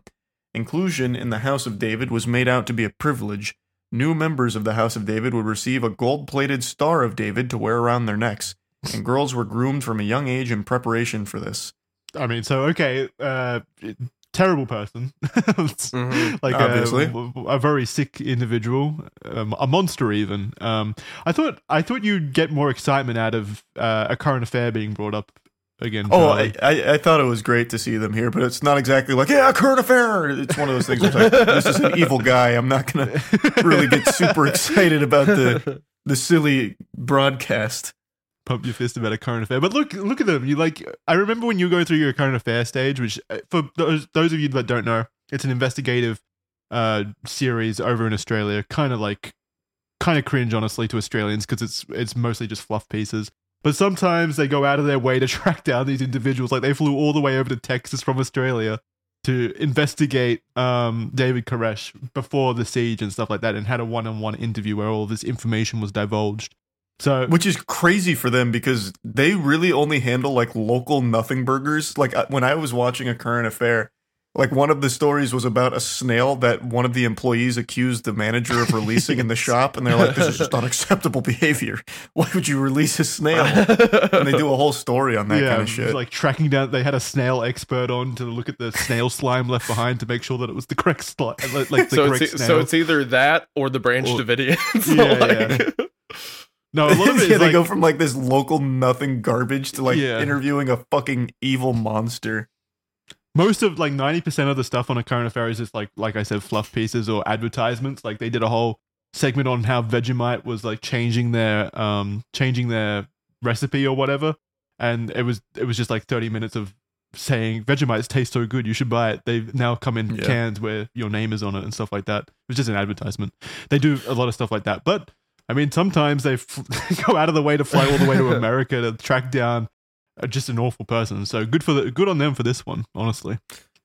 So then, moving forward from that, guns played a significant role in the life at Mount Carmel, including, or according to firearms dealer Henry McMahon, David Koresh had a keen interest in firearms, enjoying the process of disassembling, cleaning, and reassembling them as a tactile pleasure. Koresh, prim- Koresh primarily acquired guns as investments for resale rather than personal use, and the Branch Davidians became regular attendees at gun shows. This is what you mentioned earlier, Isaiah, where they sold a lot of firearms and related gear, including AK Russian AK-47s, Israeli Uzis, gas masks, ammo vests, and hunting jackets. Basically, they were just selling this massive fucking arsenal, and Yeah. that's seemingly where like they made most of their money. Member Paul Fatta held a federal firearms license, which he utilized to attend the gun shows and generate revenue for them, all conducted legally. It was like kind of like a gun gun making little hustle in, in the compound. Mhm. Many men at the compound engaged in building, registering, and selling the rifles as a hobby. So that's where they made most of their money, right, Isaiah? That's how I. That's where they made a lot of it. Yeah. Uh, Yeah. It was also just a hobby. All the men enjoyed firearms, it seems, from what we know. Uh, they used to have like police officers and local people from the area come out to have range days, like shoot all their cool imports and stuff like that. Mhm. I will say so. The, the both of those last paragraphs had a couple of important points. The mention, like uh, obviously, David Koresh is a monster. We all agree with that. But what happened after this is a bunch of members who became displeased with Koresh. One, I forget his name, who uh, said that he tried to take leadership of uh, the Branch Davidians and left. He went out to say that every member of the um, of the community was engaging in child abuse in the same way Koresh was. Yeah, that's coming Um, up. Okay, got uh, all right. Good point. I'll shut up. Uh, it's yeah, no, Yeah, you didn't have uh, to say the- that, Jackson. He was he was, he was educating us. You shut him down. uh, that basically, like, while David Koresh is an evil man, uh, it kind of got rolled into this idea, well, everyone in there's evil, which shaped a lot of the ideas of the media going forward in the case. Uh, also, the very important note that everything that was done with the firearms was done legally should be mentioned because that is not what the ATF said. Uh, but Yeah. we're about to get into that. Yeah, I mean he he is he is a monster, but it's hard to know to the scale that he like most of these actions or whatever I- extend to the group itself. I, I will say this. Uh, I watched a lot of interview when I made my video about it. I watched a lot of interviews with Koresh. I watched, I I read a lot of testimonial stuff like that. I do think that there was some level of mental illness involved. Uh, like I do Oh, yeah. think to a degree he thought he was telling the truth. Not entirely. Obviously, I think he used it for a lot of evil actions and stuff. But I don't think it was something like Jim Jones, where he's like, I can abuse and get whatever I want out of this. I think he was insane, and I think a lot of people went along with that. Um, but basically, the the idea that we put forward eventually, when this gets where it gets, is every adult in that building needs to be killed. Um, Yeah. So yeah, yeah. Yeah, it's I, I guess it's hard to know though because like there has to be some level of awareness. It is if- hard. it is hard to know. it- yeah. uh, within the group itself if David Koresh has like a harem called the House of David and stuff like that. And, yeah. uh, and the twelve year old. okay, just for an example though, the twelve like the twelve year old bride that had to be co-signed by her parents and stuff like that. There had to be some level of awareness. according to like I think his name was David Thibodeau, if I remember right. Thibodeau said that, uh, or like, and several other members who came out of the Branch Davidians said that he, like, yes, he would sleep with a lot of the wives, but they were never underaged. And then other members said they were underage. So there's a lot of he said, he said, she said with all of that. Uh, regardless, the one we know to be true, without a doubt, is the 14 year old girl he took as his bride. That was done legally because her dad signed off on it for some reason, right? Or like uh, signed off on them going together. He did he did some loophole to make it legal, I remember. Um but like it's it, it- so that alone qualifies him as a monster, right? The question Yeah. is how much did people around know about it? Because by the time he comes to the Branch Davidians and becomes their leader, that 14-year-old girl's grown up, right? You know. Um so it's like, oh well maybe then but not now. So, like, a bunch of the members claim ignorance to that stuff. Others say it happened. Who knows? But basically, the, the the only thing I mean to say is that like every adult in there probably wasn't evil, uh, even though Koresh was. Uh, and I wonder how much of that evil was insanity. I don't know. I, I, Yeah. I, I still don't know. I guess it's a, it's a very on it. hard thing to prove one way or the other at this point. I think, um, especially with how this whole situation ended, we're not able to talk to a lot of these individuals now. Yeah. uh, yeah. so it is hard to kind of, you know, prove how evil individuals were. All we can really say for sure at this point is David Koresh is a very yeah, he's a, he's a monster. sick individual. Yeah, they should have shot that guy. Been done with it. easy, easy, clean, all good. Yeah, yeah. Yeah, yeah. yeah. Um, all right, I can take the next section if you'd like, because we're getting into my favorite people in the world, the ATF. Yep. All right, so the ATF in Mount Carmel. Old members of the Branch Davidians who had departed the organization, who were possibly upset and resentful towards Koresh, began to tell media and the police that there were serious child abuse situations happening at Mount Carmel. The allegations were incredibly troubling and disturbing and included the proven claims that David had a 14 year old wife and extended to claims that multiple group members were abusing children as young as eight years old. An example of this is an individual by the name of Marc Breault. Okay, yeah, I'm. I keep saying stuff right before Jackson has it typed up. All we can just all- skip right. over it. If we've already talked about it, you can skip over it. It's fine. All right, yeah, he was a self-proclaimed prophet. We get the vibe, right? He claimed uh, that he claimed Koresh did things like adultery, child abuse, and gun stockpiling. So let's get a brief little conversation as to what the ATF is for those at home who are innocent. The Bureau of Alcohol, Tobacco. Aw, that's so cute. Okay. The the Bureau of Alcohol, Tobacco, Firearms, and Explosives, um, or full full name, the BATFE, is a crucial fe- federal law enforcement agency within the United States Department of Justice, tasked with regulating and enforcing laws pertaining to alcohol, tobacco, firearms, and explosives, and arson. The ATF play a pivotal role in combating violent crime and protecting the public. In truth, its responsibilities extend beyond mere law enforcement, encompassing regulatory duties to ensure compliance with federal statutes regarding the manufacturing, sale, and possession of firearms and explosives. During the Waco siege in 1993, the Bureau was led by Director Stephen E. Higgins. Higgins served as the director from 1983 until his retirement in 1993. At the time, the ATF was battling a PR nightmare after a horrific Ruby Ridge incident where the ATF raid resulted in the death of a mother and son. This is likely why the ATF was so eager to try to get a quick and easy victory against what they perceived as a child molesting cult leader. Uh, That was my I- I read will- on the situation anyway. I'm not sure about you. I I uh, I'll make the addendum that I personally uh don't like the ATF, and I'm not just saying that someone who's like, oh, the government's evil or whatever. Like the ATF was established in response to like crime waves in the 1930s, um, and it was put together to kind of combat everything that there were being new taxes being placed around. So like alcohol, moonshine for bootleggers, stuff like that, firearm, short barreled stuff, all that. Uh, so what they do in practice is they're more of a regulatory tax service because all the stuff the ATF regulates you can get around if you pay the right taxes. They're more so just checking that you have all the boxes ticked in the right place, and they are hyper aggressive on issues like obviously as we're going to talk about but they continue to this day. If they hear word that you may not be paying like the tax on something or dotting your i's in the right place they'll just do a raid they'll just kick down a door you know g- get it going. They're very a bunch of people like disagree with the way they do stuff. Not only that but a lot of the times they will make jurisdiction calls when they're not supposed to. Like if there's some ruling around like does this fire is this firearm legal or not it won't go through legal channels. The atf will just make an internal decision and It's that's the law now. At their discretion, Yeah, yeah, yeah. That's what that's what is usually meant by their their common proponent of like government overreach, right? They're just kind of yeah yeah. It's at their discretion what they choose and to no do. one no one can really challenge it because the way the government sees it, it's like oh it's the atf's job to figure that out. So however Yeah. strict they want to make something that's as strict as it's going to be. Yeah. So Yeah. yeah I've, I've i've had a lot of really annoying experiences with them. I worked at a gun shop for a few years and they're just that i've i've i've actually i'll take that back. There was one lady one atf agent lady who was very kind. Other than that they all hated me for like just existing i just I, i've I, like i said just bad interactions not a fan Okay. yeah. Yeah. So anyway, uh, sorry that was unnecessary, but fine. I'm getting mad. I'm getting mad. Get I'm all the- of get where this is hate out, yeah. I'm getting, I'm getting riled up. Yeah. Uh, in May of 1992, a UPS driver reported delivering big shipments of weapons to Mount Carmel, and a package apparently fell open, and he saw grenades and black powder inside.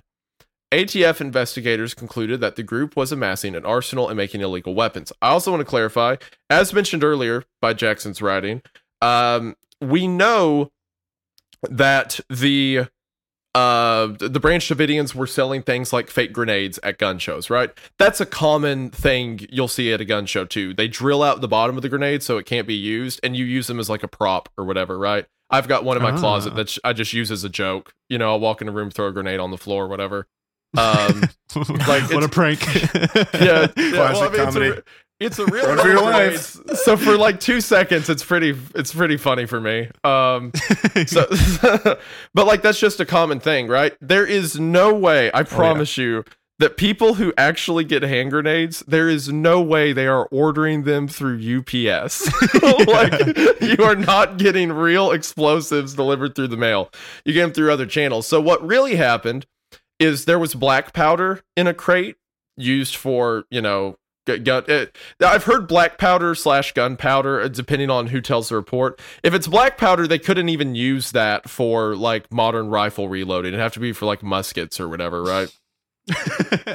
Like so. it's it's black powder for like old muskets or whatever, and then fake grenades for gun shows. So some UPS drivers like, yeah, these guys are building bombs. I found it. I found the stuff in my truck. Uh, and the ATF, who should know better and do know better, are like, oh well, this seems like a problem. Let's make it into one. Um, Well, what if what if they were what if they were using revolutionary style weaponry to like take on the government? that oh, would when be they get their blunderbuss out and David Yeah. Koresh is like, fire! it's like a, a line of soldiers at the top of the fort. like They've, they've got right, a reload for twenty boy. minutes now. dun, dun, dun, dun, dun. I, I do want to clarify before I like because I'm going to get aggressive about the ATF for this. I just I just feel it coming. I want to clarify You're that because it sounds like I'm just on their side, and I think the Branch Davidians do nothing wrong. I want to clarify: David Koresh was an evil, evil person. I think he should have been shot. I there's no, I have no remorse for you know hurting people like that. They need it. yeah. Um, the issue is David Koresh was an insane cult leader, and the ATF is a tax funded government agency who's supposed to keep us safe. I'm not like mad over a cult leader being a bad guy. I'm mad over the people who are paid to protect us being bad guys.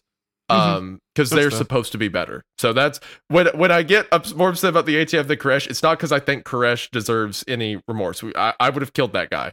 I'm just saying that I think the ATF deserves more scrutiny than a cult. yeah, leader, I'm right? not like you like you said. I think that was a s- a pretty good point. How they're paid by us to keep. Well, I'm not. A, I'm not American, first of all, so I've got no skin in theoretically. the game. Yeah, No, you you pay them Okay, sweet. Uh, just just for fun. no, technically I do, right? Because any, anyway, Oh, kinda. yeah. Regardless, um, uh, they're paid to keep us safe. I'm not fully convinced that uh, storming the compound and killing a whole bunch of uh children women Yeah. and stuff like Yeah. like cult the cult members per se was done in our best interest or for our safety like like Yes, isaiah yeah, isaiah yeah. says uh totally fine totally fine with david koresh dying like, absolutely. Yeah, that is no that is in our best interests realistically and Mhm. for the public safety 100% totally fine with that i just think they overextended to kind of an insane degree that's Their methods of- feelings their methods of going about a problem that they sure made much bigger than it actually was, but a problem that needed to be addressed. Their methods of going about it were far beyond the justification for what happened, right? Because like we'll, we'll talk about later as we get into the details. but it's a- yeah, that you the- let's we can start getting there. Like we we've got the catalyst for what it was. Like they they now have this compelling evidence that they might be making bombs and fucking muskets out the wazoo or something. So the ATF's got like reasonable suspicion on them, and the ATF suspected they weren't paying their taxes, which was illegal. So they then put them in their crosshair basically. So Koresh was Yeah, aware that the ATF was investigating them offered them to come and go through their paperwork. ATF declines. They then rent out one of the houses on the side of the road of the uh, like near Mount Carmel uh, undercover. Like they pretend to be college students. And one of the hmm. agents, Robert Rodriguez, took part in Branch Davidian's sermons. And Koresh was aware that Rodriguez was undercover, but decided to let him continue what he was doing for whatever fucking reason. And he wrote a findings report stating he had seen weapon parts that could indicate they were making illegal weapons. So that was used alongside a noise complaint from a neighbor to obtain a search warrant, and then listed in the report that they had seen er, that there was like child abuse and the possibility that the Branch Davidians were making drugs. And even though CPS had already investigated those claims and that the lab had been found on the property was taken away, they still claimed that they needed to raid Mount Carmel since David Koresh never came out of the property, which was untrue, as Koresh often left the compound to work, eat, and play with his band. The ATF received that warrant that they were looking for, and they were, uh, yeah, they received that warrant that they were legally required to have, and then carried it out on Feb- February 28th of 1993. So that gives us the, Yeah, the groundwork for how they got to the raid. Yeah. Um also uh, so like it's important to mention that the initially when they heard the ATF was investigating, the sheriff and Koresh offered the ATF agents to come investigate and they said no, we're not interested and then they plant an undercover guy, which is why J- Koresh is like okay, fine, like you can stay cuz he already invited them in once, right? Everything they were Mhm. doing was above board. Uh and then the from there the ATF just keeps lying. They're like, "Yeah, he never leaves the property. That's why we have to do it at the property with the women and children." Uh, even though again that's a lie, he goes out to play with bands all the time. They could have just waited. Um, they used the when David Koresh called the police to come retrieve a meth lab he found on Mount Carmel. They used that as evidence that maybe Koresh is making meth. Uh, that report that was mentioned that Rodriguez sent in saying that there were illegal weapons is a horrific report. He literally gets facts wrong. Like he says they had upper and lower receivers of AK 47s. Yeah. AK 47s don't have upper and lower receivers. It's just a one piece receiver. Like the guy, the ATF agent who's supposed to be investigating doesn't understand guns as he's writing in there. And his reason for saying he thinks they're building illegal weapons is that there were weapon parts. Like he yeah, it's so frustrating how many how many things were purposely overstepped or like ran through the ringer so that the ATF could get a publicity win after they shot a wife and child at Ruby Ridge. It's very Yeah, frustrating. Exactly. Yeah. It's also funny to me that they uh, did the whole college student house rent out Yeah. Like, like what they is just this? a put their hats on backwards, like, "Hey Yeah. guys, I, we're What- kind of looking to rent this place out." What's especially funny, apparently, according to members, all of all the agents were like 40 years old and they never left the house. Like the so they're like, "Yo, we're college students, bro. What's good?" And then they sat in the house window for like hours on end. they know. so everyone's like, "Are those just feds?" I mean, wasn't if the inverse happened and they didn't even do the investigation? They just got so into character they were, do- they were doing like peg stands out on the lawn and stuff like that. Fucking going wild. Blasting like, music. Fuck you, old man. We're free. stressing, stressing over their thesis papers and shit like that for a subject they're not even taking. I gotta get to school, man. And then, and then one day, one of them, Rodriguez, comes over, a 40 year old man. He's like, Yo, I'm from college. Can I sit in with you guys? Oh, what's up, dudes? Yeah. What's up, bros? this How's shit is like Yeah. super rad. I'm looking to just kind of take a, a peeperooski in here. Yeah, he's where he's Yeah. fucking like Stan from American Dad. He's wearing like a three piece suit with an American flag badge pin. All right.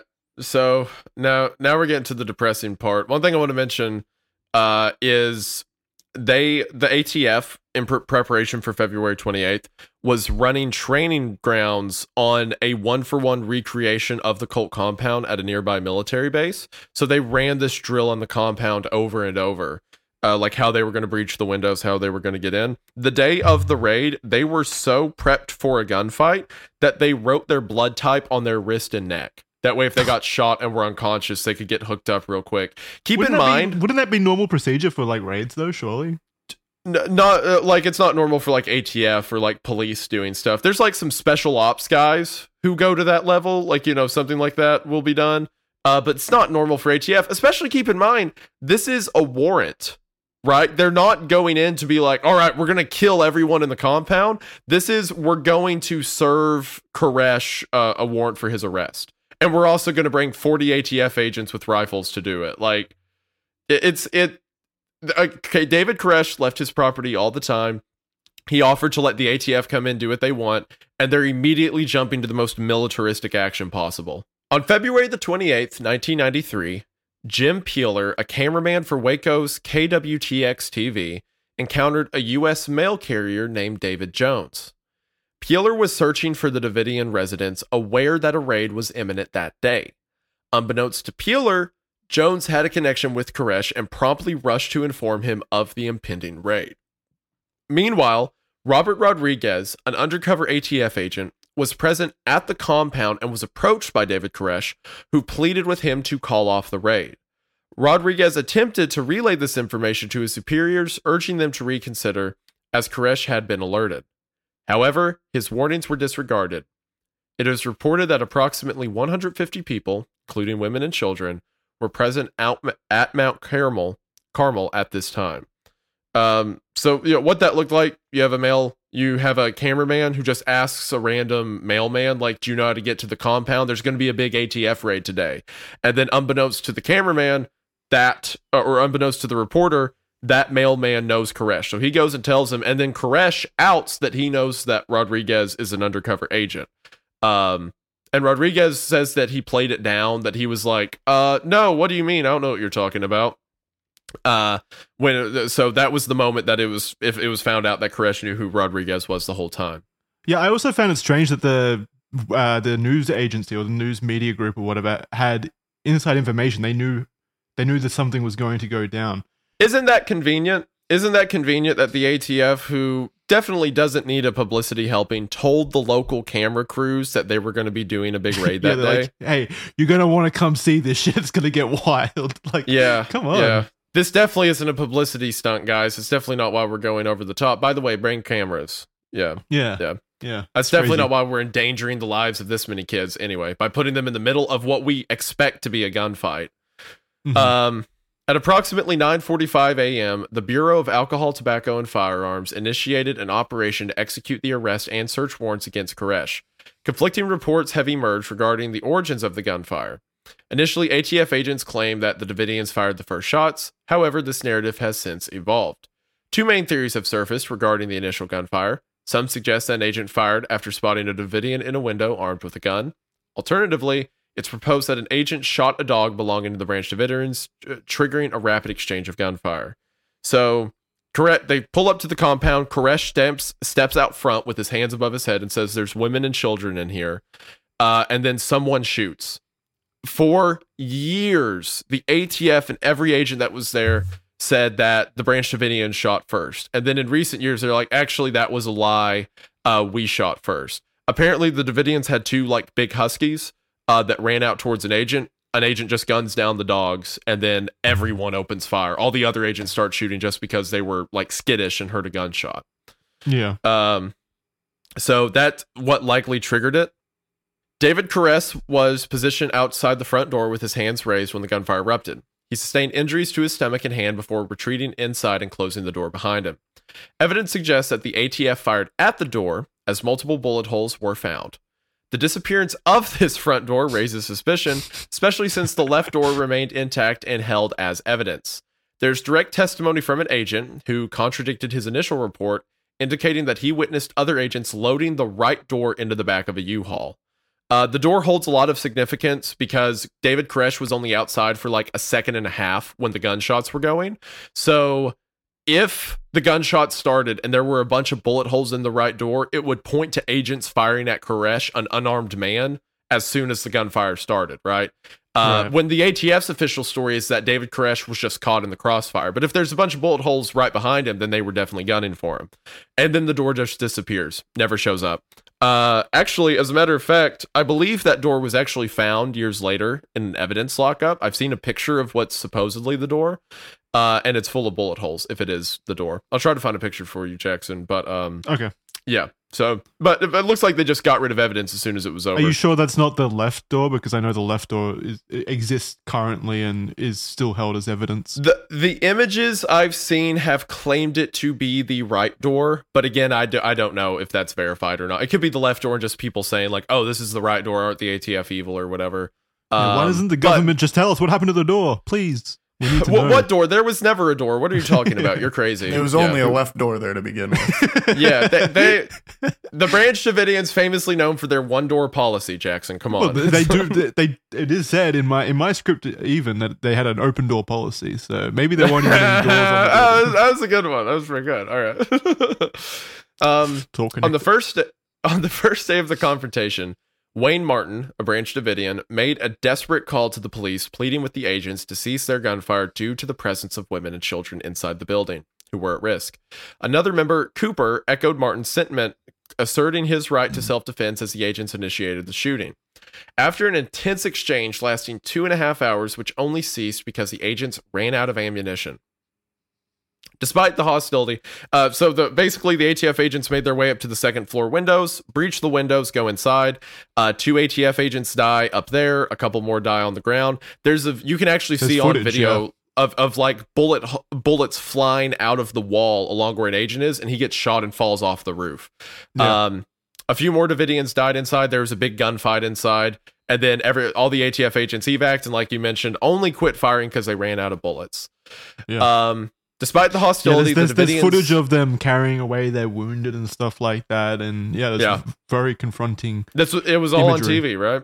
Yeah, it's Yeah, it was. wild.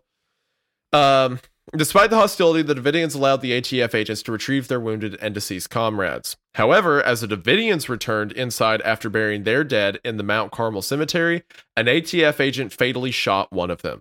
The circumstances surrounding this incident remain unconfirmed, with reports suggesting that the Davidian may have initiated gunfire toward the ATF. On the first day, four agents were killed and 16 were injured. Additionally, six Davidians reportedly lost their lives, with many more sustaining injuries. Of course, the exact number is hard to know because of where the story ends up.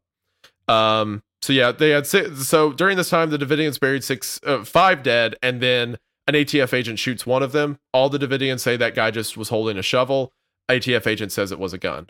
Um, you know, it's it's still argued. Obviously, the official report's still that he had a gun, but the FBI hostage rescue team assumed control of the situation following the initial ATF confrontation. David Koresh took to calling local news stations, granting interviews to uh, what is that word? Elucidate. Elucidate. It just means educated. That's a good word. That is a good word. All right. Granting interviews to elucidate the circumstances. He recounted how the ATF arrived at the property in heavily armed vehicles, shouting commands that he couldn't discern. Koresh emphasized that while his group possessed weapons, they had no intention of using them, but rather sought peaceful resolution. He asserted that the ATF's failure to comprehend their beliefs led to violent encounter. Koresh adamantly claimed that the ATF initiated the gunfire, prompting him to plead for dialogue and cessation of violence. Recordings of these interviews captured Koresh's cries of pain and insistence on his right to self defense. Uh, Yeah. yeah. so he make, makes a bunch of videos to the news basically explaining what happened. In Yeah. response to Koresh's media outreach, the ATF severed phone lines and established a single communication channel between negotiators and Koresh. Over the ensuing hours, Koresh engaged in extensive discussions with FBI negotiators, delving into topics ranging from his family to religious beliefs and beyond. The ATF anticipated that the Branch Davidians would either resort to mass or exit Mount, sorry, mass hang up, uh, or exit Mount Carmel voluntarily. However, with their apocalyptic beliefs centered around the second coming of Christ, the Davidians had stock, uh, stocked ample supplies to endure a prolonged standoff. yeah, they were doomsday cold. Of course they were. Of course. Yeah, and also stuff. like their whole thing is that they were afraid of the armies of Babylon. Like Koresh had taught for years that one day the evil armies of the world will come to attack them and they have to be ready. So guess what happens when 40 federal agents roll up and start shooting at them? Everyone's like, "Wow, Koresh that's- was right." Yeah. That's that's the most annoying thing about this situation is like you inadvertently kind of proved him right, at least to his followers and stuff like that. Yeah. Like, holy yeah. shit, There, there were right. FBI investigators after this was over that's like, maybe we are the armies of Babylon. maybe that's what happened. In an attempt to negotiate surrender, David Koresh offered to turn himself in if the ATF broadcasted a one hour tape sermon of his on the radio. Despite complying with this request, Koresh then informed FBI that he had received divine guidance indicating that he was not yet meant to surrender. This move, by the way, would just would be the ATF's justification for a lot of what happened. They'd say, "Oh, well, he lied to us once, right?" Um, this decision frustrated the FBI, leading to speculation during a press conference about Koresh's purported conversations with God. When asked if they believed Koresh was indeed communicating with God, FBI officials responded with a measured acknowledgement that Koresh likely believed he was, punctuated by audible laughter in the background. They're just fucking laughing at just him. laughing at him. Yeah. Yep. yeah, Yeah, Uh, I've, I've seen that video. Everyone's like, "Ha ha, this stupid little cult people." Ha, yeah, but he does believe in it. What a fucking loser. Yeah, which Koresh, very true, very accurate. The Yeah, children I'm- in the building, Yeah, yeah. not so. Yeah, yeah. it was very clear that they had dehumanized every single Yes. individual in the building at this point. Yeah, they, they kept saying like, oh, because of Jonestown, they kept being like, oh, everyone's gonna, everyone's gonna do it. They're all gonna drink the Kool Aid any second now, like, or Yeah. they're all gonna go out in a blaze of glory. There's no, there was no middle ground to them. I do want to say though, if because they accepted the offer to tape he uh, or show his one hour tape sermon on the radio, I do think there was at least some effort from the FBI. I, I think, To end it, yeah. Yeah, I think they had realized it at this point that they had already botched this up significantly. Four agents were dead. Um, Yeah. and there was a lot of life lost, and they they went into this thinking this was going to be an easy PR win, obviously, because the Yep. they had Yep. sent the word to you know the media and stuff like that, and clearly saved the kids. Yeah. clearly it's now turned into a multi-day siege so then they're probably probably regretting their decisions at this point so i do think they were desperate to end this without further loss of life but uh david koresh i think made the fatal mistake of not giving himself up and instead um reneging on their on their deal Yeah. that they made i think that was kind of a pivotal mistake in all of this because Yeah. I kind of get it from the Yeah. FBI's point. Like they're like, well, clearly this this guy's not playing uh, fair with us anymore. But they had put themselves in this situation, of course, as well. So It- it's hard to. It, it's a question of how insane he is, right? Because if he's lucid of this, then yeah, absolutely, just evil, made a deal, didn't want to let his people go. Others argue that maybe he th- had some like episode in the midst of this and thought God was speaking to him again. Uh, I I tend to go more so that he just didn't want to give up, didn't want to walk out. Um, but yeah, Yeah. that that decision on both sides would lead to what comes shortly. As the standoff persisted at the compound, uh, the FBI employed tactics such as cutting off power to the facility and engaging in confrontational behaviors towards Branch Davidians observing from windows. During a call with an FBI negotiator, Branch Davidian Steve Schneider expressed bewilderment, questioning who was in control of the individuals outside the compound. He described them engaging in lewd gestures, which made the Branch Davidians wary of surrendering to the FBI. Despite the tense situation, David Koresh expressed willingness to allow anyone who wished to leave the compound to do so. Several mothers and children took this opportunity to depart, but upon exiting, the women were promptly arrested and the children were separated for interrogation. So, the the lewd gestures, apparently a bunch of ATF agents were like getting naked and like bending over in front of the What? windows. What? okay, They were- I they didn't, were I like- didn't read that. I The agents just were like, pulling down their pants and spreading their butt cheeks to the windows and stuff like that. what the What Yeah. the fuck? they were like hip thrusting in the air. spent well. Uh, someone got in the tank at one point and started driving over the graves they had just made yeah, of uh the, the five dead. I did Uh, read that. Yeah. So so you've got this cult of like, you know, comparatively conservative Christian's not the word for it, but they think they're Christian. Uh they're sitting in the windows and then they see a bunch of federal agents mooning them and driving over graves and stuff like that. And then a few of the women go out and they watch from the window as the moms are tackled and arrested and the kids taken away. And it's like, Yeah. yeah, I'll surrender to those guys. What could possibly go wrong? Yeah. Yeah, there's clearly not much good faith going on from the FBI side on, on the outside, like antagonizing them. Like, Yeah. if you're if you're that much of a believer and you look out and you believe that you're seeing the forces of the devil or forces of Satan and stuff, and then they bend over and spread their butt cheeks at you, yeah, Yeah. I kind of get it. I kind of get why One- you'd be one of- apprehensive about going one of there. the uh the, one of the most annoying things is there's a call between it, uh, it, the, that call between Schneider and the FBI negotiator. He's on the phone and he's like, "There's guys out here, you know, showing their rear ends to the women and stuff like that." And the FBI's response uh, or the negotiator's response is he's like, "Oh well, you know, you know, boys, you know, boys will Boys be will be boys, boys. boys Yeah, will be boys." Who doesn't go see a window during a very intense shootout occasionally? You know what I'm saying, gentlemen? Yeah, yeah, we've all been there. Who among us is Yeah. innocent? Yeah. it was a Hey. bonding exercise, goddammit. We pop open the Budweiser and start looking at butt. That's what I'm saying. That's, that's all I'm getting at. It's sounding more and more like these were actual college students. like they weren't undercover. It's just a force of college Uh, students. So, on the ninth day of the standoff, David sought to provide the public with insight into the beliefs and values of the Branch Davidians. The FBI facilitated this by sending a video camera into Mount Carmel. In the recorded footage, David vehemently criticizes the ATF's actions, denouncing their intrusion into their home as un American. He emphasizes his commitment to defending his family, showcasing the presence of young children in the room. Despite David's efforts to share these videos with the public, the FBI opted not to release them, fearing as they would generate sympathy and support for the Branch Davidians. I've seen the whole tape. It's David. I think I put the whole tape in my video, but it's David setting up there with a bunch of kids, and he's like, you know, you come, you come at me, I'll meet you at the door any day. Which is like, it, it's the kind of speak a bunch of like, you know, quote unquote red blooded Americans would get behind. So the ATF saw that and were like, we're not going to post that. Yeah, it's a um, call to arms, basically. Pretty much. Uh, as the siege dragged on, both sides felt increasingly trapped, with no sign of progress after a week and a half. While negotiators assume, uh, attempted to engage David Koresh and other Branch Davidian members in dialogue, the hostage, the HRT uh, hostage rescue team applied pressure to expedite the situation. The HRT resorted to aggressive tactics, including running takes over Branch Davidian vehicles, which resulted in the crushing of bodies previously slain. Additionally, they illuminated the building with spotlights throughout the night and blasted disturbing noises such as recordings of rabbits being murdered over loudspeakers.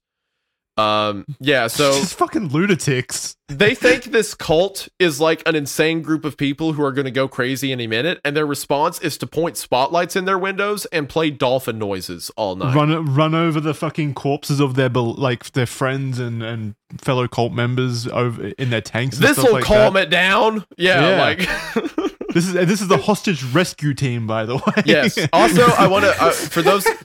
Don't worry, we'll get you out of there. We're working on it, everybody. Check this out. I'm putting a firecracker up this corpse's butt.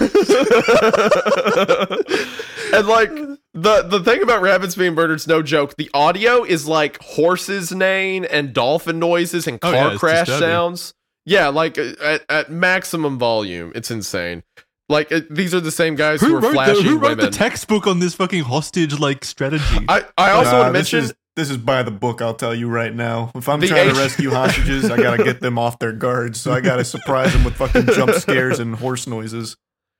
the uh the HRT team that was here was the same team that was at Ruby Ridge, by the way. oh, fantastic! Oh, Yeah, fantastic. The same shooter, his name was Lon Horiuchi, uh, who shot Vicky Weaver, the woman, uh, The at Ruby yeah. Ridge, the end of the standoff. Uh, he was posted up at a building down the road with a sniper rifle, and many say that he is the one who fired at that guy who was walking back in with the shovel. From the funeral. Yeah, no, actually, sorry, that was an ATF one. Later in the story, he's accused of shooting people at the at the end of everything that goes down. So they literally put the same people on the same guns uh, as they did back at Ruby Ridge. They're like, "Yep, we'll just copy paste. What's the worst that could happen?" And then you get stuff like this. Oh, play animal noises. That'll calm them down. Um, again, again, they they came here intending to like smooth over their reputational damage they suffered during the Ruby They Ridge look like incident. fucking maniacs. yeah, yeah, guys, news cameras. This will fix everything. Quickly, spread your ass cheeks. That it was around this point that they made the news crew stand like three miles back further up the road so they could just catch brief glimpses of this Yeah, yeah they're like, uh, this isn't going the way we planned. Uh, get everyone out of here. New- news cameras come here we're gonna fix our reputation all right if you could stand three miles that way and listen to the goat noises all night that'd be great News guys, come here. We're, we're repairing the damage. And then they get naked and start like mooning the cameras and stuff do you see like what that. i mean that i get so upset with the atf Yes, like they get- like how did it. it. come to this this is why i'm It- mad okay They're so out of touch. Like I don't Yes! understand how much more out of touch you could be. oh, it gets worse. You're about to find out. Yeah, I, I Um, know. yeah, yeah, you did write this. Yeah. Despite objection, the, the theoretical you in the audience, you are going to find Yes, out. yeah. Despite objections from negotiators who warned against escalating tensions, these tactics were widely reported in the media. It appeared that the FBI strategy aimed to push the Branch Davidians to their breaking point, perhaps hoping to provoke a response that would justify a forceful intervention. In addition to cutting off power, water lines to Mount Carmel were also severed. Compounding the situation, two of the compound's water tanks were damaged during the initial gunfire, leaving the entire complex reliant on a single tank for survival. Yeah, starve them out, make them desperate. That'll that'll Yeah, end well. yeah, yeah. That was a strategy. It's a Um, dumb strategy, but continue. Oh, I, I will add the night that they cut power, like totally to the compound, the reason they did is because to combat the noises, David Koresh set up a bunch of loudspeakers and started playing his Oh, guitar out of the was top putting on a rock show. yeah, God, to that's so combat much the, cooler. Shit. So imagine this: the ATF has like spotlights on them playing like loud animal noises, and then you hear like he he was standing in the top window playing for He's all the news that cameras. smoke on the water. Yeah, yeah. I, th- I've I've seen the recording. He was playing some old rock song. I forget which one it was. I think it was a Vietnam song, like "All Around the Watchtower" or something. If it's Uh, something like that, mm. yeah. Like, Makes sense. which could you imagine? like David Koresh, evil, evil person, but objectively, that one moment is neat. Um, well, yeah. What if he comes out and starts shredding and it brings everyone together? Like the ATF agents lay down their weapons. It's like that Damn. Pepsi commercial. Yeah. Yeah. Yeah. the power of rock unites us. Um, but they cut the power when he started doing that. Um, Mhm. So anyway, uh, the area surrounding the compound had transformed into something resembling a tourist attraction, with the FBI set up drawing crowds. Merchandise stalls, food vendors, and curious members of the public gathered, snapping photos and staging protests. Uh, I've seen pictures from that event. They had dogs wearing ATF uniforms. People were wearing shirts that's like, um, like kids were wearing T-shirts that said like "Please don't shoot me" and stuff like that. They were selling hot dogs. It was so weird. That is so Um, America, by the way. There's yeah, a it fucking is. very It is. military raid going on, and they set up a little a little market at the front. Yep. Yep. Like, they're like they're, they're like there's people like getting photos in front of news crews. There are a bunch of people dressed up as ATF agents walking around like, see any dogs? I'm gonna shoot them. If you got a dog, I'm gonna shoot it. Like, yeah. yeah. Merchandise stalls, food vendors, and curious members of the public gathered, snapping photos as- and staging protest. However, amidst this spectacle, the FBI had effectively limited media access, pushing reporters back so they could see the compound but not hear the ongoing events. Despite the media blackout, public opinion on the situation was plentiful, with many expressing their views on how it should be resolved. U.S. Attorney Janet Reno urgently briefed Bill, President Bill Clinton on the escalating crisis at Waco, stressing the need for swift resolution and dismissing his suggestion to wait it out. Reno raised concerns about alleged child abuse occurring at the facility despite a lack of concrete evidence supporting these claims. Ultimately, she obtained approval to bring an end to the siege by any means necessary. Uh, it's also to be mentioned the narrative that Reno pushed forward to Bill Clinton is that as the siege was going on, children were actively being like molested and abused inside of the con. Like at is so gunpoint, they were doing that. Yeah. yeah. It's yeah. like we, we got to go in there and kill everyone. They're molesting children. Kill the children too, though. Like what the fuck? Yeah, yeah, it's it's it's absurdist. But yeah, anyway, yeah, I could talk about forever. But to continue, uh, on April fourteenth, David Koresh penned a letter claiming to have received his final communication from God. He indicated that he was diligently working on interpreting the seven seals and expressed and expressed optimism that the situation could be peacefully resolved without any loss of life. However, the FBI asserted during testimony that negotiations had reached a stalemate viewing Koresh's letter and writings as a mere delaying tactic. Despite their awareness that Koresh had completed the interpretation of the first seal and even provided typewriter ribbons to corroborate this, they ultimately perceived his actions to be based around the stalling of the siege. So he's like, before I go to jail, I want to write my last like statement basically about the Bible. And the FBI, which to their credit, he did lie once. He did say, if you put this out, Yeah. I'll give up. Um, but he started sending out pieces of the manuscript saying, when this manuscript's done, I'll come out. But the FBI said they don't believe him, which led to the events that follow. With a sense of urgency to conclude the now 51 day standoff, on April the 19th at 5:59 a.m., the FBI contacted the Davidians to notify them that an immediate an imminent tear gas assault issuing a final warning. By 602, two FBI tanks forcefully rammed into the compound, deploying gas through spray nozzles into the building. At 6:04 a.m., the Davidians retaliated by opening fire, prompting women and children to seek refuge refuge in a bunker within the structure as the gas mask provided did not fit the children. Ah man. Meanwhile, that the seems like such d- a that such seems like such a big blunder that they didn't make child-sized gas masks. if they were yeah. end of the world kind of people. Yeah, uh, probably. I think they just bought surplus stuff, and you know, Yeah. military surplus doesn't have child size. But yeah, it. Um, Unfortunately, ah, I hate this part of it. Okay. Um, amidst the chaos, a white flag was raised upstairs with the banner requesting uh, the repair of phone lines. In response, the FBI broadcasted an announcement urging the Davidians to surrender by exiting the compound. However, however, it later emerged that their attempt to contact the FBI was prompted by the destruction of the bunker's entrance by the tank. yeah. So they literally couldn't leave. They couldn't leave. They couldn't. All like- of the women and children went into a bunker to escape the tear gas, and then a tank broke the entrance, so no one Yeah. could get out. That's the reason that the men wouldn't leave the building in the midst of what happened because they were trying to get the women out. As a matter of fact, most of the bodies that were recovered were recovered around the entrance to that door as the men were trying to horrifying. find a way to open. It's gosh, man. Around midday, Mount Carmel was engulfed in flames. Despite efforts by firefighters to reach the building, they were halted at the scene due to concerns of potential gunfire. The fire spread rapidly, consuming the structure entirely. In the aftermath, bodies recovered were largely unrecognizable, with indications suggesting that many men had attempted to save women and children sheltered in the bunker during their final moments. Women and children exposed uh, appeared to have succumbed to a combination of suffocation and poisoning from tear gas exposure. Some individuals bore gunshot wounds, suggesting possible acts of mercy killing. Uh, several several of the so the the gas that was being burned in the air can cause like cyanide like effects. A bunch of like the kids were found dead in states of convulsion and muscle tearing, as if like they were having violent like seizing and like very very painful death.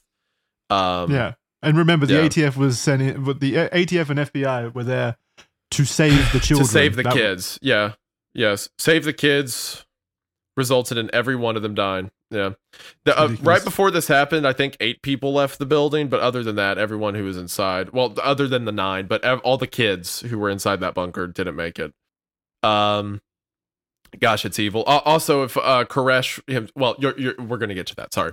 Only nine Branch Davidians managed to escape the fire, emerging as the final survivors of the siege. Among them, they carried fragments of David Koresh's unfinished transcript, a project he had been diligently working on. Koresh himself was discovered with a bullet wound, possibly inflicted by his assistant, Steve Schneider, who subsequently took his own life afterwards.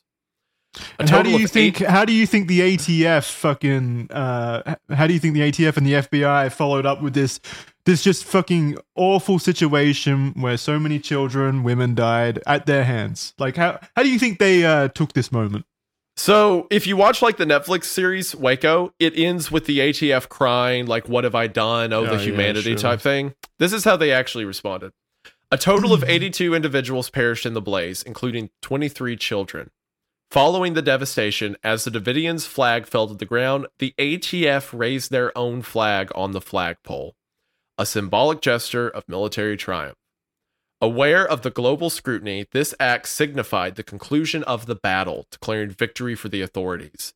Additionally, ATF agents posed triumphantly amidst the debris of the burned building, even as the bodies of the deceased still lay amidst the ruins. Actually infuriating. There's pictures of the flagpole with like the US flag and the uh, ATF, you know, flag and and stuff like Yeah. that hoisted up on it with people um, uh, like among the wreckage and stuff like that. Just it's just sickening. This, the snipers took pictures with their rifles over their backs in front of corpses. Like, like as if this is some mighty military raid and not 23 kids that just died in a fire. It, gosh, it makes me sick. And to, to your keep- your, to give your you a- own citizens, by the way, your own this- citizens. this is the part that makes me insane right okay so there's several points in history where we uh, like governments have screwed up and hopefully they're later like yeah that was a bad point in history right? Like for example let's let's take something like vietnam right? A lot of government officials now recognize a lot of what we did in vietnam was bad right? Whatever. To this day to this day the the official report is that everything that went down at Waco was the heroic ATF slaughtering child molesters. And it's it's a shame some of them had to die, but really we saved the day at the end of it. One of the guys who posed in a picture there last year was up for being elected as head of the ATF. He was put forward by like I believe the Biden administration to be the head of the ATF. They still view all the agents who were there as heroes. In the press, in the news, they said that everything they did was justified. It's debated if the Branch Davidians ever even fired back at ATF agents because the ATF, as soon as the fire, there was no evidence of gunshots being fired. There is some aerial footage that indicates maybe the ATF fired inside of the building. Uh, as soon as fire trucks showed up, they were like, no, no, they've got guns. You can't go in there. So they just let the building burn. Not only Yeah. that, but like Lon Horiuchi, the sniper I mentioned earlier, he was accused of firing at the people who were running out of the building trying to get away. And then immediately after Waco, he rebarreled his rifle so that no forensics could be performed. It is so frustrating how they all got away with it, and to this day they're viewed as heroes. Every uh, every year, the ATF post a remembrance post on the anniversary of Waco in dedication to the four brave agents who gave their lives fighting this evil cult. And every year they get clowned in the comments, rightfully so. But it infuriates me that it's still seen as a triumph, as a military conquest, when it was just people dying. It was a lot of That people is dying. actually fucking insane. I didn't know that they still like celebrated it. I thought they were embarrassed by it as well because of how tragic it was and how horribly it was handled. I didn't know like even today that it was viewed positively yeah, by they like should they should be embarrassed of it, right? It was clearly Yeah, that that'd be one of the most shameful things. Yeah, it's a complete failure by every measurable metric. you killed tw- tw- sorry 23 children of your own country, your own your own fellow citizens in a failed attempt to save them. Like in the, in the most excruciating way possible by the way, po- probably like in a in a fire wreckage of your own You, making. you burned women and children alive, and it's still a good thing. It's still looked back on as, yeah, we made the right call there. Good job, boys. and you Like- immediately celebrate by like raising your own flag and stuff like that instead of taking like an honest moment of introspection to realize what you had Th- done. there's there's no level of I hate we had to do this. I hate that it came down to this. It's it's just like good job. We did government it. Yeah. fuck yeah, and like that, that kind of mood. Come on. They just start fist bumping. Let's go, boys, and then Yeah. we'll do it again too. And Yeah. every like media try whenever like for example like when you hear stuff talked about Ted Kaczynski because Janet Reno was a part of that too. Every time that uh they mention like Waco or whatever in media, they always have the FBI or ATF be like, "Yeah, that was a real tragic moment. I hate that had to happen." No, that's not what they talk about it at all. They still it's still seen as like one of our wins. We did a good one there. Ruby Ridge not so much, but we got him this time. This is our our win. It's ah And the final insult to this whole thing, the FBI later released public statements that they believed the Davidians that set the fires themselves as a mass a mass unaliving. So it wasn't enough to have put them in this situation. Uh, it wasn't enough to crash tanks through their building and spray gas, flammable gas into the building and stuff like that. They had to come out later and say, well, actually, the Davidians did it themselves. Ridiculous. Yeah. Also, for years, four years, several FBI agents, ATF agents would make statements in court in front of juries and say that uh, they saw the individuals within the compound uh, igniting the fire themselves. They saw them doing it. And that actually the gas they deployed inside the building isn't flammable when it turns out it is flammable. They lied on the stand for a decade and then they're like, actually, we made that up. We don't know who how the fire started. But potentially pumping a building full of tear gas and then running a tank through it might cause something to spark. Oh, yes. Um, yeah. No, that that's an unproven science that we can't possibly hope to understand.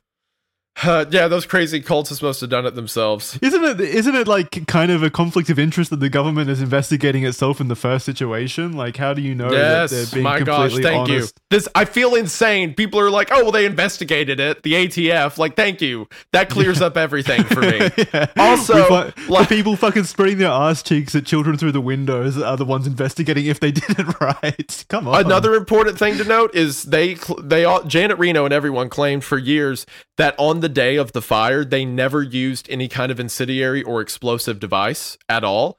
Uh, and then in the wreckage they found grenade launcher shells and stuff like that, or like uh, they, found ammo casings and stuff.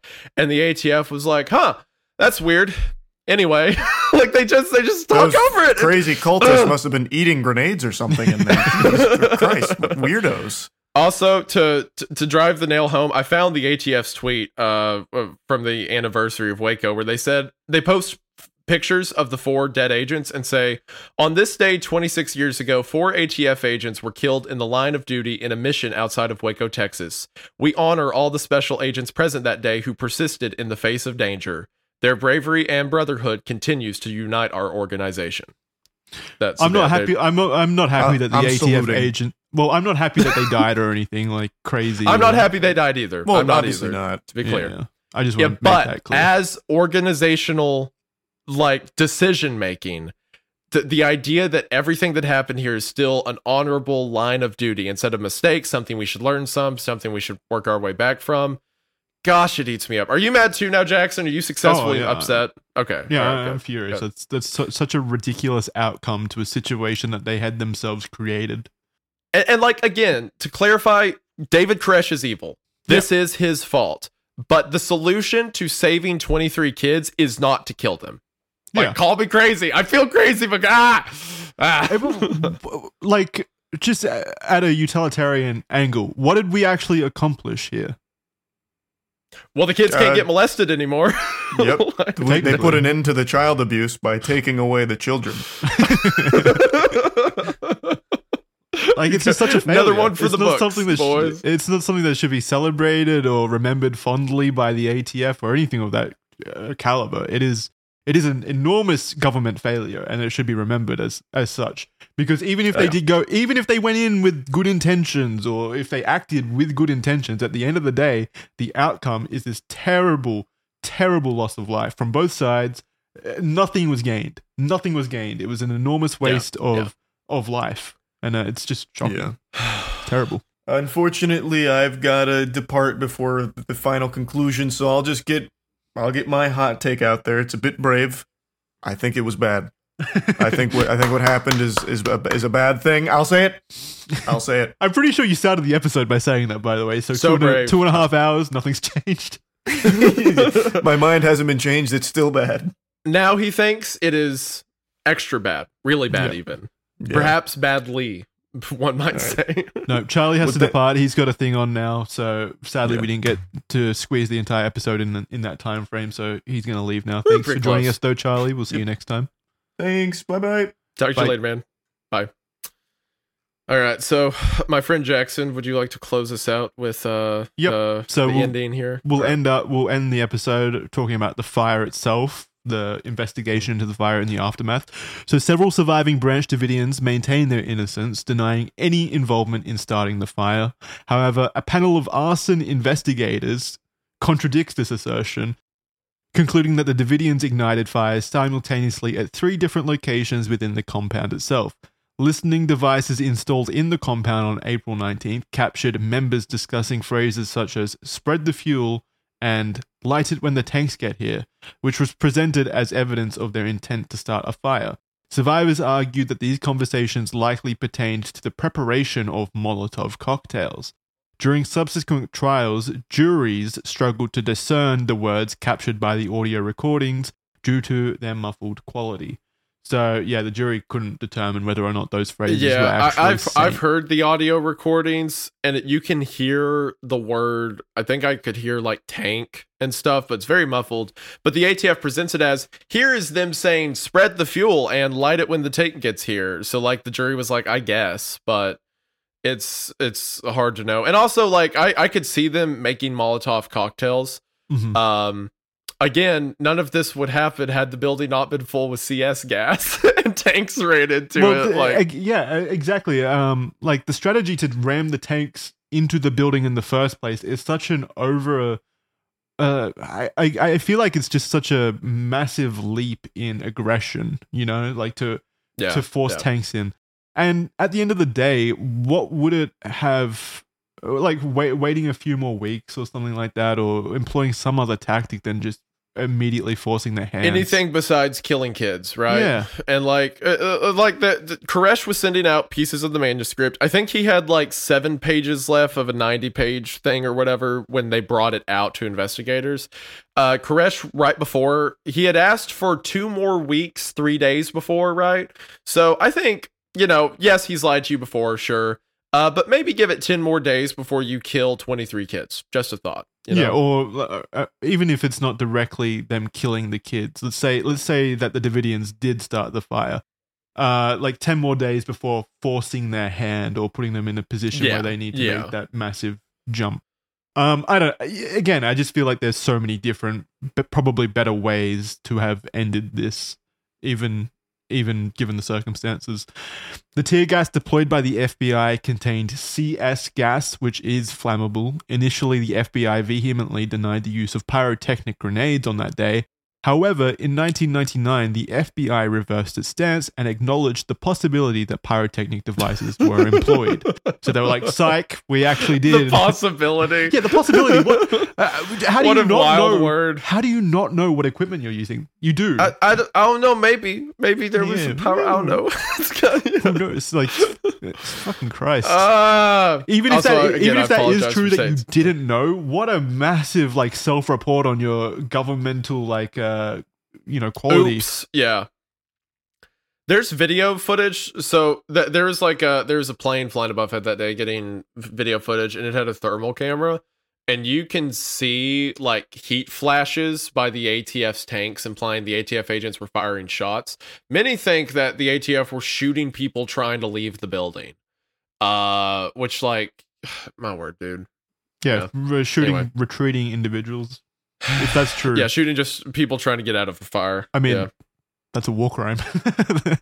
Uh, yes, it is, and and not to mention, like I said, the same guy who shot Vicki Weaver, um, but had his rifle rebarreled right afterwards, so no one could tell what happened. Yeah, there's just so many sketchy, sketchy things about this whole whole ending part. Um, Yeah. yeah. Additionally, 40 millimeter grenade casings were discovered amidst the wreckage, further complicating the investigation.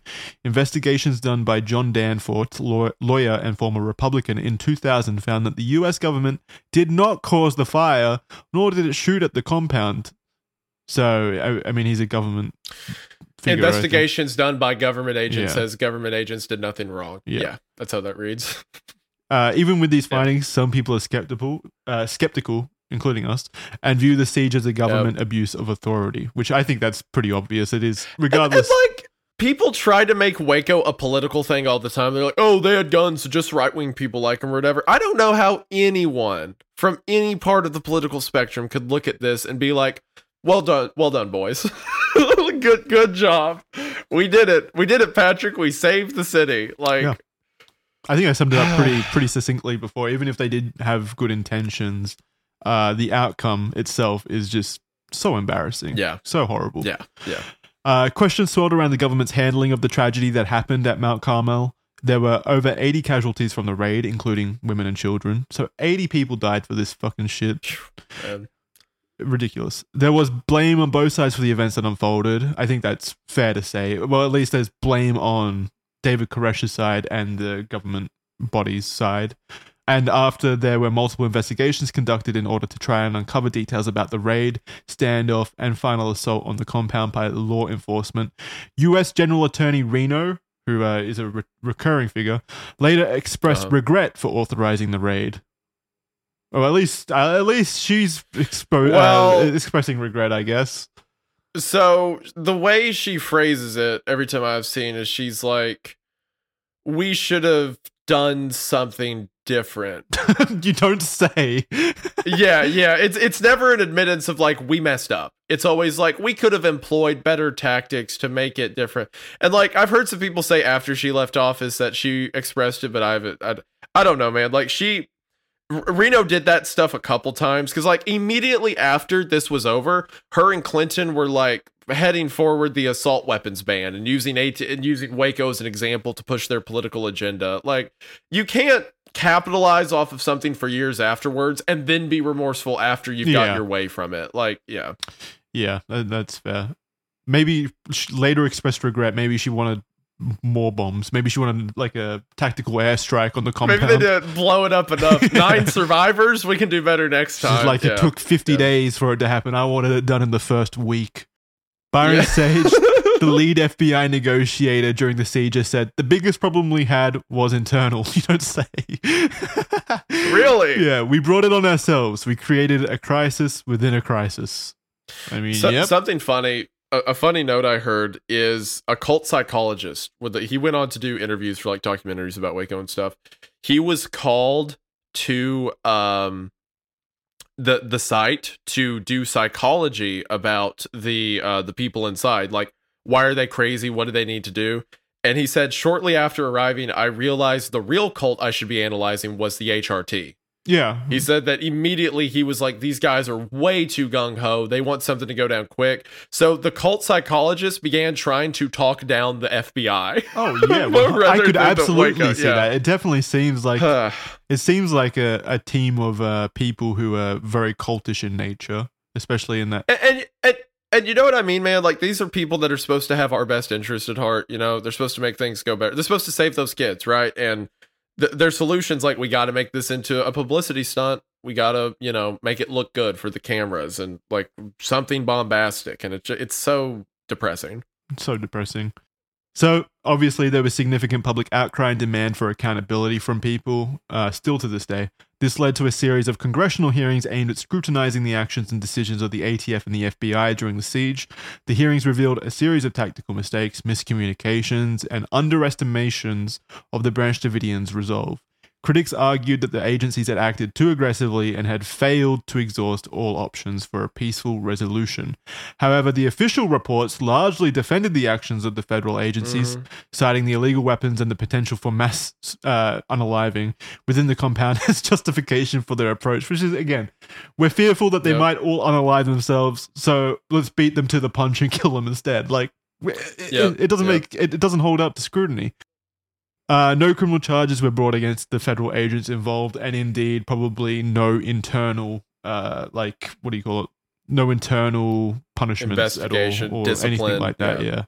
Like again, you said not. you said there were figures from the Ruby Ridge incident active at at Yeah. Waco itself. The, They're the clearly- HRT team, they were there. Yeah. yeah, they clearly did not care about punishing their own individuals, and it's probably Yeah. what led to led to them mooning and doing such let's let's say unprofessional actions during this raid. Like just a crazy situation. And I totally it's understand how how you could be how people how you as an American citizen uh, uh, are able to be so mad about this situation because if this happened in it- Australia from an Australian governmental body, I I would be beyond furious. There would be a ridiculous use of taxpayer money. And you know what, man? Like if if the government now was like, we're, we're sorry, you know, that was a Yeah. mistake. It was a clear bad, but it's the fact that it's still to this day like So ingrained. a a, a a victory. It's so frustrating to be like, okay, I get it. Okay, I see where you're at. That's that. That's how you want to be treated. That is how I think of you now. That's what you're like. It just, man, it's, gosh, it makes me upset. Yeah. You- you- You're familiar with uh, the Oklahoma City bombing, right? Uh, ten like briefly, not not massively. Basically, uh, Timothy McVeigh blew up a uh, the ATF headquarters in Oklahoma right. City. Uh, and it was in 1995. It was two years after this, or like a year and a half after this. And he cited Waco and Ruby Ridge as being his reasons. Uh, Timothy McVeigh used to sit outside of court hearings for like Lon Horiuchi, and he was selling bumper stickers with the guy's home address on it. So a lot of a lot of hatred across the country for the. there was a lot of these- hatred and and like with the with the OKC bombing like this event was used in people's minds to justify even more evil and violence and you know awful app it's just gosh it just keeps creating problems both in like trust of government both well, on uh, you- more evil actions it, man the annoying part of it is like these are taxpayer funded um organizations agencies they should be working in the interest of your citizens. The most frustrating part for me is that they are entirely creating their own problems here. Like this Yes, is yep, this is all actions that they have done by themselves. And like you said they don't learn from it. They don't they don't open up to the uh, american Yep. people and say yeah this was a mistake. We fucked up. This was bad. We're taking measures to be an agency that you can be proud of, or we, we, we're trying to become an agency now that you can be uh, happy to for your taxpayer money to be sent towards. You know, there's no, there's none of that Look- sort. It's just like think about it this way they want they want to be scary. I think.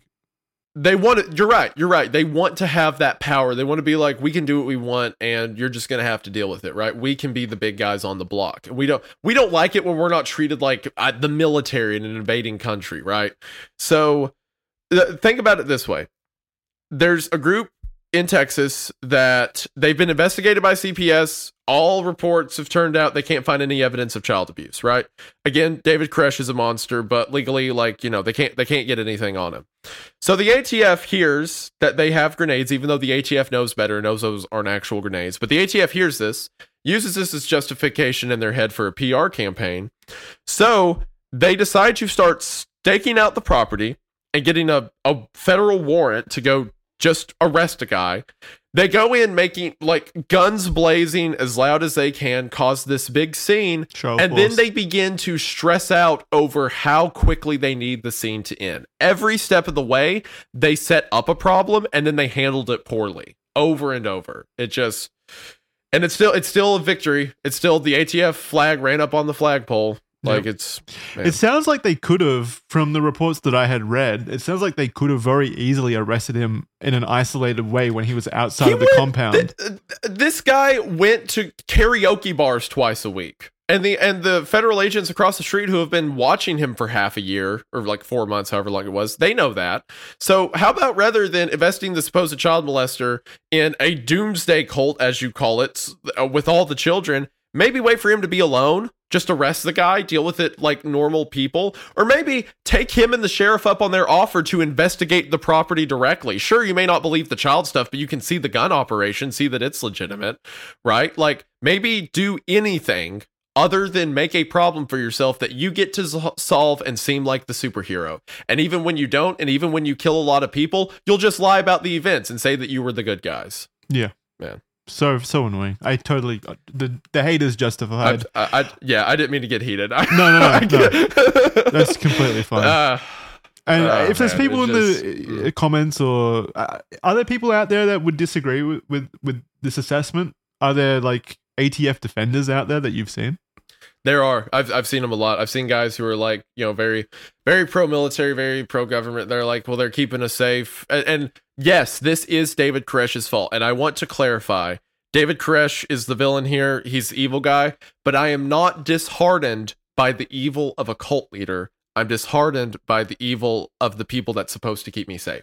Like I don't I don't hold Koresh to the standard I hold our government to, obviously. So they get they I care more about scrutinizing them than a guy who thought he was like the Lamb of God or whatever, that he was the returned Christ. Duh. So, but there are people out there who are like, well, it's so much so Koresh's fault that the ATF's justified in their actions because these guys were freakish, uh, d- cult people who that we just had to get rid of them, right? If you watch news reports from the time, there's people calling into news stations like, I think they should just go in there and wipe them out. I think they should just take them out one Talking by about one. Blah, 23 blah, blah. children, Like, the, the people that uh, yeah. are apparently being molested and and victimize themselves, and you're talking about storming in there and just got, like gunning them down. That's actual psychopath like analysis.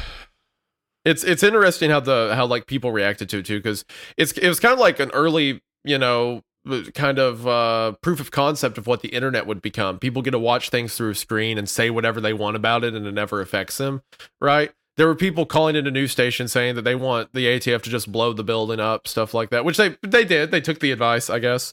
Um but like it gosh it's it's so tragic that this is still acceptable operations, you know? And like, sure, th- I, I can't think of anything as large scale as this that has happened but i mean like uh, look at look at the news man there's always some story about like some raid that turned out they didn't really need to do the raid and then people died and stuff like that it just it, it really it really does break my heart Yeah. yeah yeah we're we're supposed to be we're supposed to be better than that you know we're Yeah, supposed and, to mean something Your government insti- institutions should be held to a high, a much higher standard than a cult leader. They Yeah. should, you Yeah. should be actively scrutinizing them for their mistakes because how are they meant to get better? I mean, it's not. It doesn't sound like they're they're taking the scrutinization to much effect, really. But still, you should be able to scrutinize them for their mistakes. And I don't see how this is anything other than an enormous mistake, an enormous blunder. And I'm sure you can rationalize it in any other way, like it it had to happen, or they were forced to, or pressured to. But there has to be, there has to, with all, the money that the ATF has, all the all the resources that the federal government has, there had to be a better way that uh, minimized the amount of loss that was suffered during this situation. This can't be the best outcome. This can't. Yeah. This can't have been the best outcome. there there was uh there was one interview I watched. He was a lawyer who was trying to. I, I don't think he was Koresh's lawyer. I think he was trying to get in contact with Koresh to be like legal representative. Anyway, during the siege, he gets Koresh's mother, and he drives her out to the compound. And when they get to the front, the ATF like waves him off or whatever to turn around. And as the lawyer turned around, he heard one of the ATF agents say to another, "I hope she had a chance to say goodbye." So like they they're just gunning to kill this guy to make as much noise as they can from the get go. There there was no there was no instance of we're doing a good thing, we're saving kids. It's just like let's let let's be war heroes for a minute. Let's go in and play soldier. Lop, yeah. I, I mean, Yeah. to be fair, like I'm trying to like give uh, like a balanced view. It doesn't sound like we're being Yeah, extremely pl- please please try. right. I need yeah. I'm definitely getting this on so if there's a list I'm not already on, here we go. Yeah. yeah. I'm trying to put myself in the position of like an ATF soldier, let's say, agent. Um, and if I knew that the guy in there was like this monster, this monster that Mhm. David Koresh was, that where he was. I get I get wanting to kill Koresh. Yeah. Absolutely. so if they're like, oh, I hope, I hope she had time to say goodbye to this child molesting fucking, you know what? monster. That that's a good point. That's a good point. Yeah, that guy in there's you're right. That guy in there's a pedo. Let's let's whack him. I'm down for that. Um do it, do it after. yeah, yeah. It just more so to me indicates that like violence was always the Oh, objective. Yeah. Which again, with Koresh, totally fine. But as we found out, it was not just Koresh. It was not targeted, you know, anywhere, right? Yeah. Um, and again, all of this is. David Koresh's fault. He's the one who didn't come out. He's the one who started this in the first place. He's the one that took a 14 year old bride, right? He's, he's the one of that this kind of built fault. this into this cult of personality where Exactly. they, they they were in this position in the first place. It absolutely mean- lies at David Koresh's feet. He, Th- he is a monster. Think about this way. Think about this way. A lot of women and children left, but David Koresh had such a hold on so many people that when the ATF said you can come out if you want, so many people stayed behind because they ju- they just wanted to stay with Koresh. Like absolutely evil, evil animal, and this is his fault. Um, but it the the level that it was reached should not be reached by people who are supposed to be the good guys. Yep, Yeah. a hundred percent. I think yeah, it's hard. It's hard to give like uh, a very balanced approach here, given what our beliefs are or what we are, the conclusions that we come to. But I think it is important to really hammer home that there are no good guys here. There are no winners at the end of the day. Yeah, this is an awful situation, a horrible situation that should have never happened through multiple avenues of actions taken by different individuals. Something just tragic and calamitous happened that it's just such a sad situation. So sad. Um, Yeah. yeah. it's it's really tragic that the amount of people that died did tragically die. So, not a fan of David Koresh and not a fan of the actions. I think that's just uh, as best You know as we what? can sum it up. Controversial take. David Koresh, don't like him. Yeah, not a fan. Not a not a fan. Not a fan. Yep. Man, Jackson really laying down the hot ones today. this wouldn't have happened under George Roden. That's what I'm saying. you know what? That guy who axed that member to death, that was just one kill. Let's get him back. Let's get him as a, back in the roads. really, if we're gonna trace it Oh, all the way back, this is all based. This this all went wrong as soon as Florence Houteff made that incorrect It's Houteff's fault. revelation. Yeah. yeah, April. 22nd. I know there's I know there's a chance that there's Davidians listening who believe in him, but you know what? That was step one of this eight step process that led to where we were at. Yeah, what a crazy So, like butterfly yeah. effect of all the things that could have possibly gone wrong, leading to just a tragic situation. Um, Yeah, but yeah. That's that's Waco. I hope everyone in in the Yeah, audience. we have a great day now. Real encouraging. I hope everyone in the audience enjoyed that analysis of the and recount of the situation from the very beginning. Uh, do you have any any final thoughts before we wrap this one up? Um, I, I do want to say just for the sake of my uh, uh, social security number and you know future job opportunities, I guess I'd want to clarify. Uh, I don't like David Koresh. I don't like the Branch Davidians, uh, and I also don't like the ATF. But I also I don't. I'm not pro cult in this scenario. I'm anti everyone involved. I hope all of them lose. I don't, That's fair. They're they're both just terrible. Yeah. I think it's important to be critical of everyone involved. Definitely. Yeah, the, the only people to me who are innocent is this is The the children. the children who were supposed to be victims, according or at least treated that way. They're supposed to be hostages, right? They're the only innocent people in this whole thing, Yeah, and they died because of equal. They died because of equal evil on both sides of the engagement. So.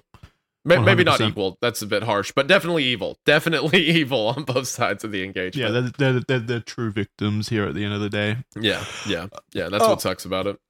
But that's the red thread. Thank you very much for watching this episode of the red thread. Like I said at the beginning, you can check our sources and our documents and stuff like that in the description. And we're on Spotify, Patreon, not Patreon, Spotify, uh, iTunes, and Amazon Music and stuff like that. Links in the description so you can go listen to us on audio. Ratings really mean the world to us. Like it helps us out so much, and it's so nice to see all the positive uh, ratings and comments. Uh, so really, let us know what you sh- what you think of the show. Rate us where you can. It really does help us out a lot, and we're really enjoying doing this. Um, Mhm. yeah, I, that's that's all from me. Yeah, no, I'm, I'm having a great time. Uh, I'll be honest, the Red Thread's some of the most fun I've had in a while. Just sitting down and talking about these crazy stories, and it means a lot for you all to watch, for you all to rate, listen, enjoy the show. Uh, and I'm sorry if it's sometimes depressing, but you know what? That's what you get. You, you signed up for it. What are you going to do? Leave? Stop watching? That's what I thought. So, no, but thank you all so much for watching. It means the world. Yeah, and now over to you, Charlie. Uh, yeah, that was pretty cool, I guess. Uh, this- I'm just gonna let Yeah, it be know, silent for the end of the uh, episode. Uh, actually, I uh, uh, y- you know, this guy reminds me of Batman: The Dark Knight. Uh, because Thanks for that, Charlie. All right, guys, we'll see you next time. Thanks for watching. Bye-bye. bye. Bye. Is that a Charlie pie?